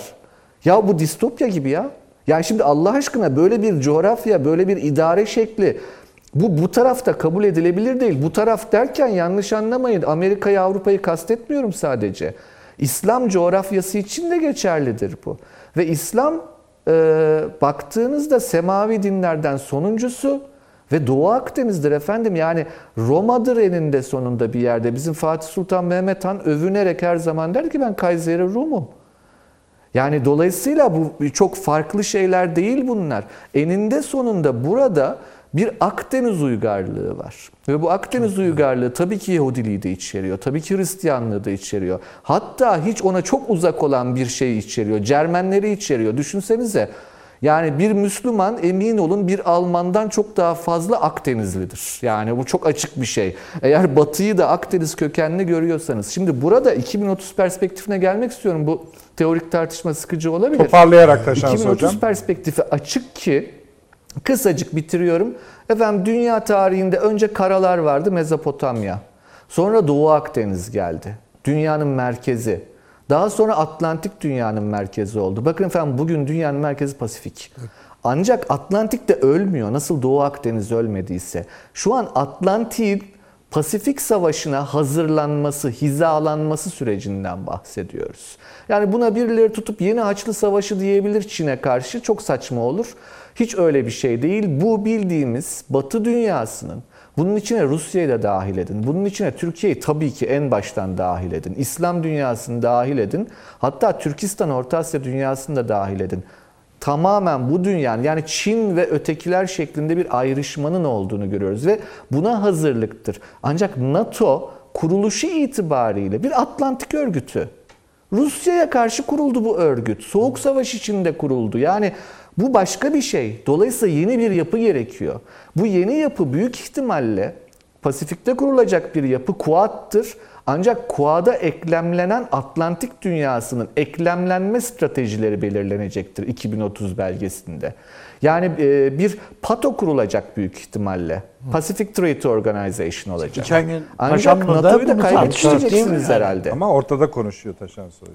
Yo, Ee, Dolayısıyla hani tezlerim. 2030 Yok, onu- o- o da perspektifine yani- hani Taşans O hocam kurulacak. orada ayrıca kavga şey ediyoruz. Siz budur orada diye konuşun bir saniye. Yani bir pato kurulacak diyor. Pato evet tamam. ben duyamadım. Şöyle zaten şu bölümü duysanız ki evet. Ee, elinizde bir tabanca var. Sadece birini öldürebilirsiniz gibi bir şey söylüyorsunuz bence hala. Hayır be, öyle diye değil. Yani Taşans hocam geçen e, salı günkü e, program sırasında e, sizin şimdi seslendirdiğiniz e, yaklaşımı e, Paşam da seslendirdi. O da dile getirdi. O da Pasifik üzerine bir kurgula Ama kurgu farklı bir çıkacak. şekilde Evet. söyledi. Tabii Yani o farklı bir şekilde. O hemen NATO'nun PATO'ya dönüşeceğini Evet, dönüşeceğini. NATO Ben bunun zor olduğunu Evet, iddia ettim. evet. Yok dönüşmez. Dönüşüm. Evet. Dönüşmez. Hatta dönüşmez değil efendim bizde şöyle benim Türkiye'de çok eleştirdiğim bir şeydir. Ee, ya eski şehir bizim İstanbul yani tarihi yarımada. Ya tarihi yarımadayı bırakın öyle kalsın. Oraya yol açmayın, tramvay koymayın. Şehri gidin başka yere inşa edin yeni bir şey yapacaksanız. Yani Peki. batılı akıl biraz böyledir. Eskiyi korumak üzerinedir. Dolayısıyla NATO'yu NATO olarak korur. Fakat yeni oluşturulacak yapılara bunun artikülasyonunu sağlayacak mekanizmaları oluşturur kendi içinde. Olur. Ee, onun gibi bir şey. Zaten yani ben e, Ona biz 2030 biliyoruz perspektifi zannediyorum ki Ben budur. o cümleyi kurduğumu çok iyi hatırlıyorum. Evet. Peki. Şans hocam kafi mi? Şu Süleyman hocam çünkü sizin dediklerinize ki- hiç kafi ben sizi duyamadım konuştu. ya çok affedersiniz Yok, ben yok. bir şeyleri kaçırıyorum Ha. ama Şans hocam bitirmeniz yani süre açısından rica edeyim. Yani ben tamamsa bitirdim tamam. bitirdim tabii Ha, ki. tamam. Çok Sizi duyamadığım için hayıflanıyorum sadece. Tamam. Ee, şimdi Süleyman hocam duyacaksınız. Yani çok iyi oldu. Şöyle Evet. iyi oldu. Ee, Salı günü e, Paşam'da Şimdi paşam burada yok. Hayır canım yok olduğunu bilmiyorum. Eminim izliyordur bizi. Tamam. Buradan da Şey, selam söylüyoruz. dedikodusunu yapıyor değiliz Yani canım. Dedikodu olarak değil de e, Salı günü cevap hakkı mahfuz öyle diyelim. Ben görürsünüz. ben. Tabii. 65 dakika vereceğim paşama. E, eminim çok güzel de dolduracaktır. Şimdi bütün mesele tamamen katılıyorum. E, NATO'yu var eden akıl ki bunları ben de aşağı yukarı salı günü e, dile getirmeye çalıştım. Başka bir akıldır. Bu Atlantik aklıdır. Atlantik ak- aklını siz alıp o haliyle Pasifik'e monte edemezsiniz. Şimdi bunun sağlamasını şuradan yapalım. Ya İspanya'ya iç savaş yaşamıştır. Komünistlerle cumhuriyetçiler e, şey pardon e, falancistler birbirine girmiştir. Falancistler kazanmıştır. Eğer komünistler veya cumhuriyetçiler kazansaydı İspanya muhtemelen Sovyet kampına dahil olacaktı. Bunun hesaplaşmasını yaşamış ve orada e, falancistler kazandığı için büyük bir kütlede, kitlede İspanya'da bir komünizm algısı, tehdidi vesairesi var. Sonra Rusya ne kadar uzak gibi gözükse de e, İspanya'ya yakındır. Avrupa'nın tarihiyle Rusya'nın tarihi arasında dip dalgalar, orta dalgalar, yüzeye vuran dalgalar hepsi vardır. Almanya için Atlantik aklının tınladığı bir yer vardır. Çünkü Prusya-Rusya savaşları vardır. İşte ne bileyim e, bir sürü şeye bunu teşmil edebilirsiniz. Yani Avrupa'yı kıtasal olarak Rusya karşısında Atlantik aklıyla örgütlemek mümkündür. Öyle mi? Mümkündür. Mümkündür ve mümkün olmuştur Tamam. zaten. Tamam. Bizim Moskov korkumuz olmasaydı bu kadar NATO NATO bizim aklımız değil ki efendim yani NATO Atlantik aklı. Fakat biz bunu bölgesel olarak benimsiyoruz. Çünkü o proje, o deniz projesi, o Atlantik projesi karasal, kıtasal yankı yapıyor. Çünkü burada uyduğu, oturduğu bir şeyler var. Bizim Moskov korkumuz ve algımız. Öyle mi? Tamam. Şimdi Pasifik bambaşka bir şey. Şimdi siz Rusya'nın yerine Çin'i koyduğunuz zaman kuracağınız bütün ilişkiler, yürüteceğiniz bütün akıllar yeniden kodlanmalı ve tarif edilmelidir. Tamam ben bir şey söylemeyeceğim de bir Tamam. tek cümle. Bu içeriye ilişkin bir şey. Elimizdeki modeli orada kullanmakta bir beis yok. Beis var efendim. Yani onun içini dolduramazsın. Bir şey hayır. İçeriğini siz Basit doldurun olarak efendim. düşman ama şu. yaptığı şey o. Neyse tamam düşmanın peki, ayrı bir kar. bir Yani farklı şeyin- düşünüyorum. Konuşalım. Tamam düşmanı, ayrı konuşalım. düşmanı, düşmanı e, diyelim ki özne olarak değiştiriyorsunuz. E, Rusya'nın yerini Çin alıyor. ki işte o Bijejinski'nin tezi doğru onların hepsi. Tamamen katılıyorum. Çin'e karşı yürüteceğiniz rekabeti tamamen yeniden bambaşka bir akla göre kurgulamak zorundasınız ve bunun sancılarını çekiyor Batı. Yani Biden niye medeniyet vurgusu yapıyor? Hukuk vurgusu yapıyor. Batı değerleri vurgusu yapıyor. Şimdi biz bunu şöyle bu İslam'a karşı düşmanlığın işte temellerini oluşturuyor. Canım burada bize de düşen bir pay belki vardır veya yoktur bilmiyorum ama esas olarak Çin. Çin. Çin hırsız diyor. Endüstri hırsızlığı yapıyor. Teknoloji hırsızlığı yapıyor diyor. Çin diyor e, efendim söyleyeyim e, benim kayıt sistemimin dışında veya kontrol sistemimin dışında akıl almaz ilişkiler kuruyor falan. Bununla başa geleceksiniz. Yani aslında Çin'i terörize ederek e, çıkıyor yola. Bundan sonra zaten bence bakın Amerika Birleşik Devletleri özellikle bu Uygur meselesi üzerinden Evet. İslam'a karşı tabii. yumuşayacaktır. Yani böyle İslam karşıtlığı falan o tip şeyler daha marjinal hale gelecektir. Ya öyle bir hesaplaşma olmuyor. Orada ben tamamen katılıyorum Taşan Hoca'ya e, söylediğim gibi işte bu Judeo-Hristiyan temeller, İslam burada nerede vesaire bunlar konuşulacaktır, tartışılacaktır. Ama şöyle, yani- Yalnız şöyle bir şey arz etmeye çalışıyorum. Estağfurullah.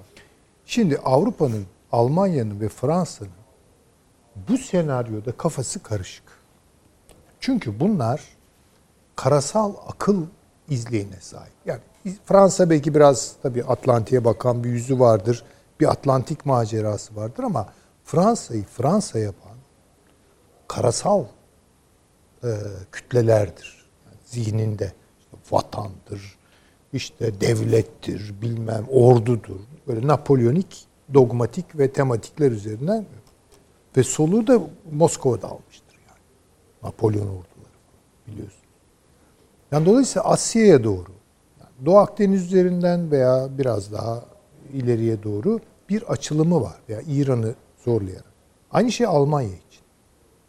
Yani Almanya diyor ki ya bu Çin'in projesi karasal kalacaksa yani İpek yolu diye kastedilen yol üzerinden işleyecekse tabi deniz boyutu da olacak yani baharat yolunu da içine alacak ama ya burada biz pozisyonumuzu ayarlarız diyor.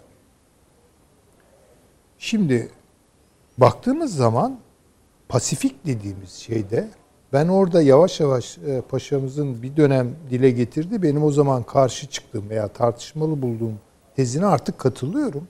Bunu da e, söylemeliyim. İşin deniz ayağı büyüyor. Ve ağırlık kazanacak. O zaman ne gündeme gelecek? Bakın pato ne? Pato taslağı çıkarayım isterseniz size. Avustralya Lütfen. NATO 2030'u çıkarmadık. Efendim işte tabii orada katılıyorum ben tamamen Taşansı Hoca'nın tezlerine. Yani bir artikülasyon meselesi olacak.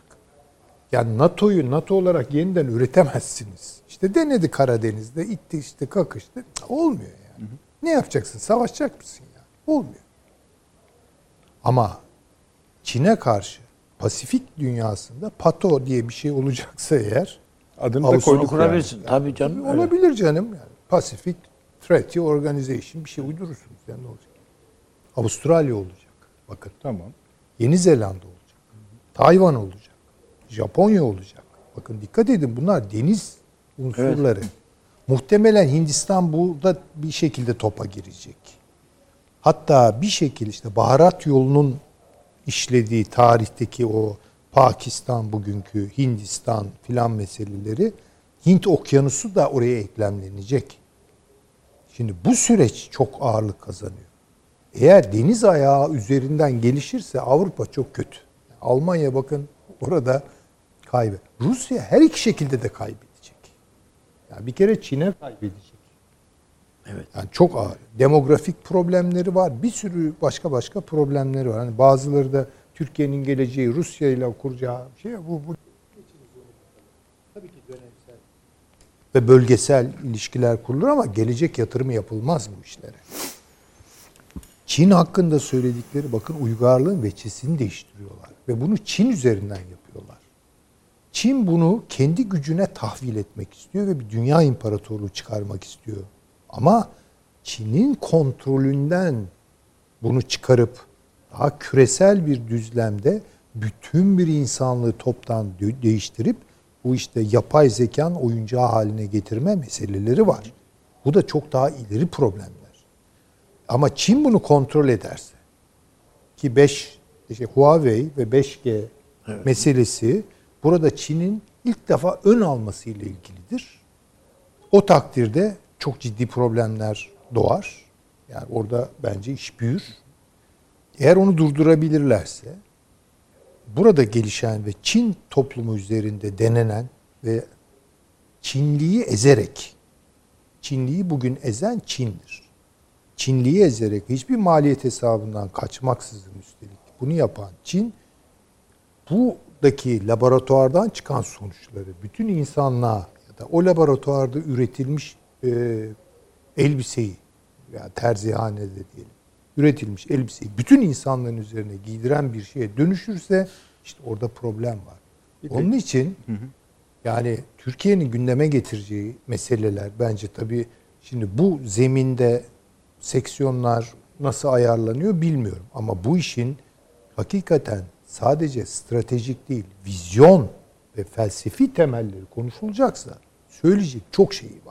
İşte biraz evet o, orada o kadar konuşurlar mı bilmiyoruz ama o belgenin niteliklerinden birisi o olacak. Tabii orada- Bir şey söyleyecek. Sizi teyiden bir şey söyleyeyim ama bu biliyorsunuz geçen programda zaten seyircilerimize de söylemiştik, atıf yapmıştık. Biden'ın Avrupa gezim başlığı altındaki Washington Post'ta yayınlanan yazısı şöyle başlıyordu. Küresel belirsizlik anındayız ve bu yeni çağın tehditleriyle kuşatılmış durumda. Aslında sizin söylediğinizin Batı Tabii analizinin öyle. ana bölümü bu.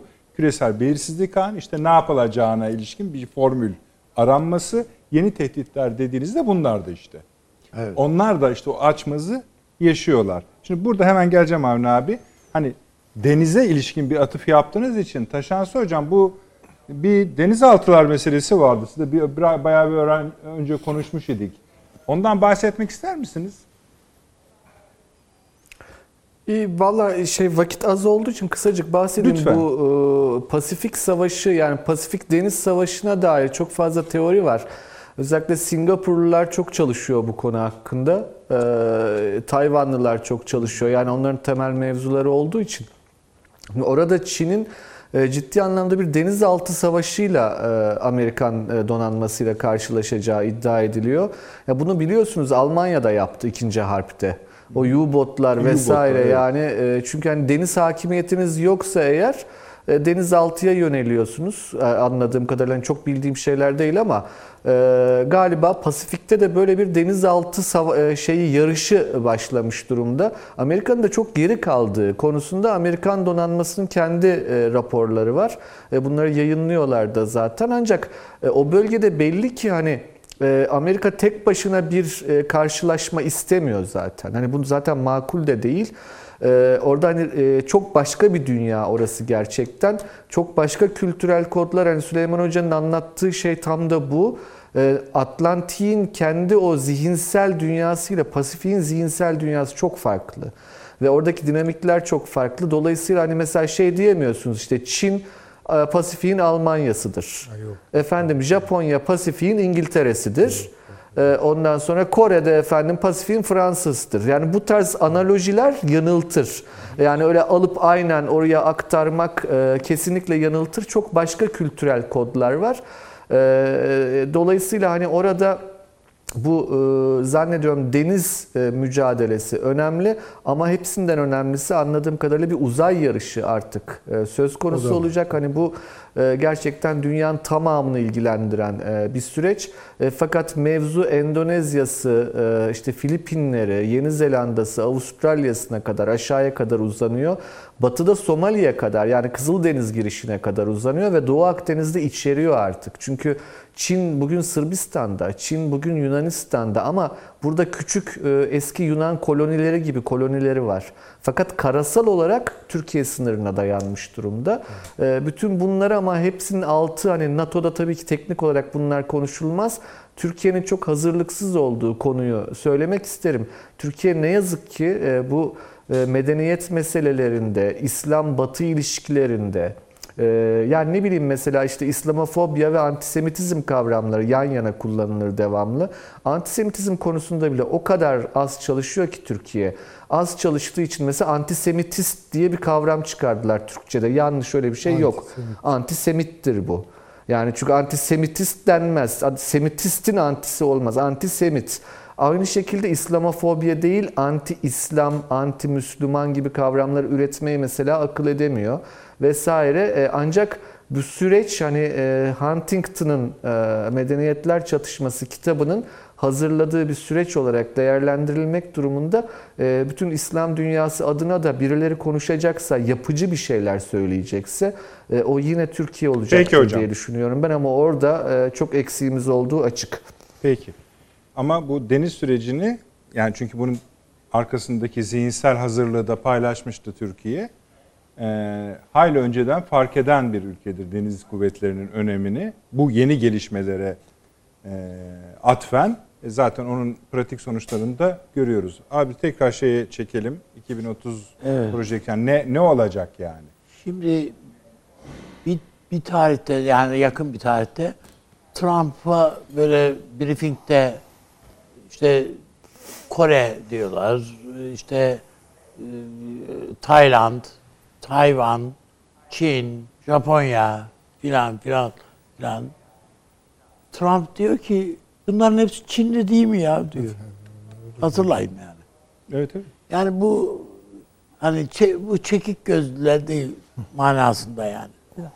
Şimdi kardeşim şey Batı dünyasına baktığımızda ya da NATO'yu oluşturan dünyaya baktığımızda Rusya var veya karşıt güç olarak.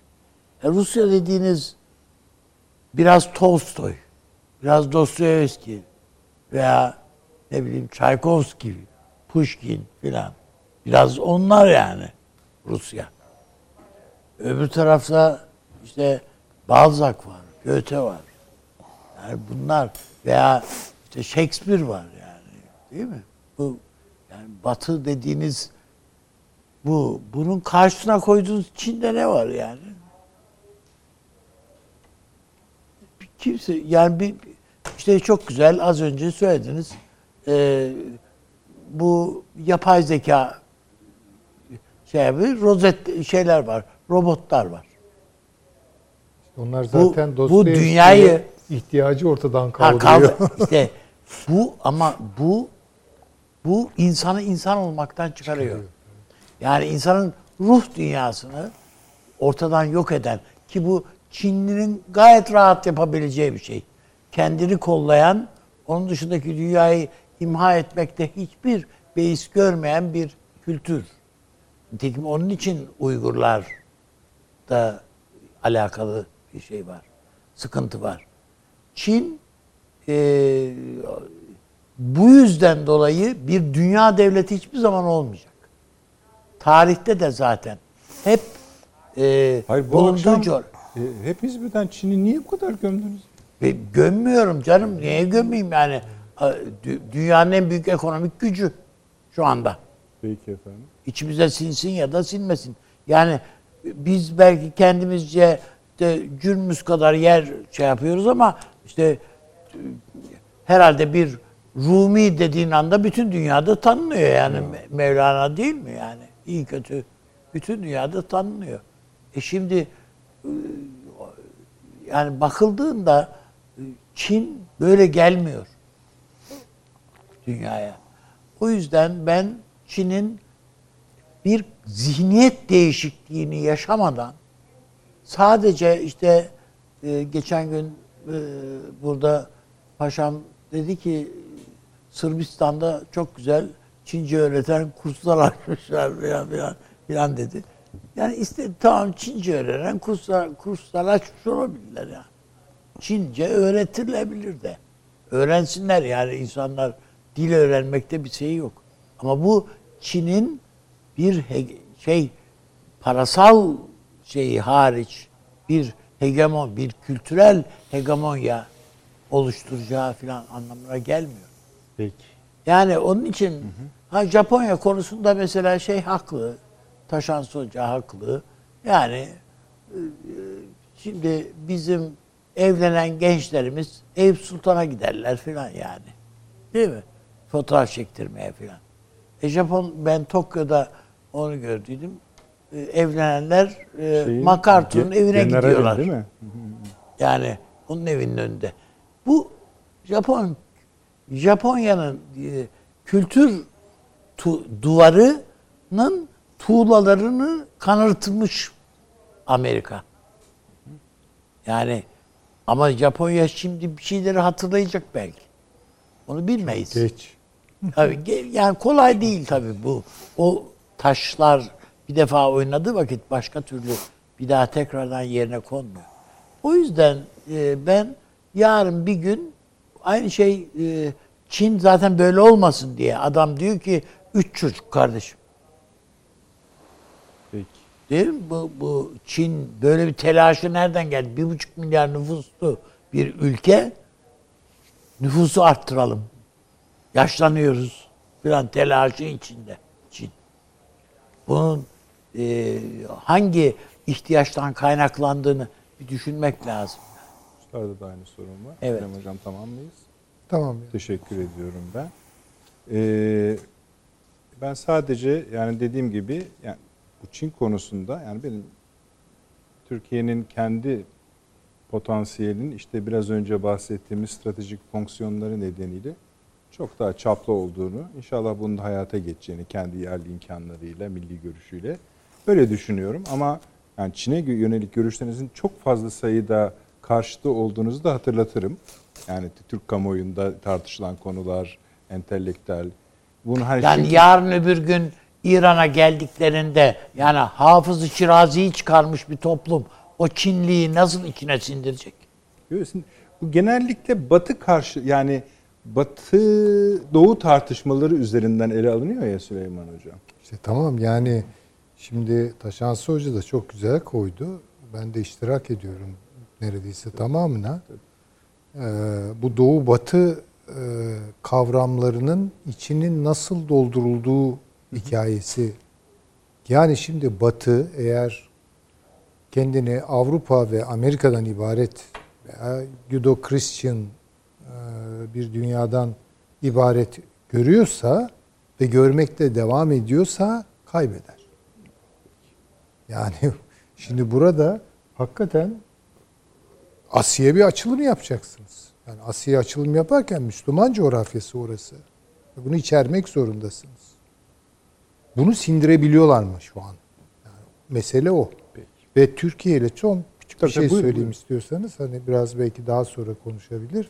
Hani Türkiye işte bu NATO toplantısına giderken e, Sayın Erdoğan e, ve ekibi yani işte sanki mahkemeye gidiyormuş gibi bir algı var. Böyle bir şey yok. Türkiye'nin bir bu İngiltere etkisi, iki Doğu Avrupa meselesi, Avrupa'nın içindeki bölünmeler meselesi, üç Amerika'nın planladığı Asya'yı açılım da Türkiye'nin yelkenlerini dolduracak kuvvetli rüzgarlar Eyvallah. var. Bunları Çok, tamamen bunları konuşalım yani. Bunları Evet, zaten doğru. yazıyoruz, çiziyoruz da. Sizin O yazılarınızda da var. değil. Ben de gayret ediyorum kendi köşemde ele almaya.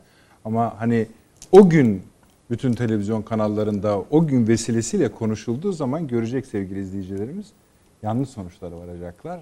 Çünkü bu bir şeydi. Yani başlı başına ele alınması gereken bir süreçti. Böyle de ele aldık. Bence iyi yaptık. Zaten salı günü de teyidini hatta perşembe Evet. göreceğiz. İnşallah iyi görüşmeler olur. Tabii e, bari Ankara'ya sataşarak Avni Bey'in söylemiyle bitireyim bu akşamı.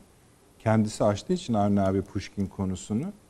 Taşansı Hoca herhalde biliyordur Dostoyevski'nin Pushkin üzerine Batı Çıkmazı diye bir incecik eseri vardır. Belki seyircilerimize onu önermek istersiniz.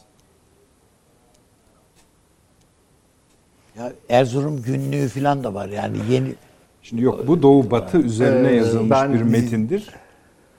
Öyle hatırlıyorum ben. Yanlış mı hatırlıyorum bilmiyorum Taşansı Hocam. Yok Bayağı yok, oldu yok da. o e, yo doğru doğru hatır, doğru hatırlıyorsunuz da Dostoyevski'nin son 20 yılı siyaseten ne yazık ki çok acıklıdır. O yüzden hiç okumasalar daha iyi.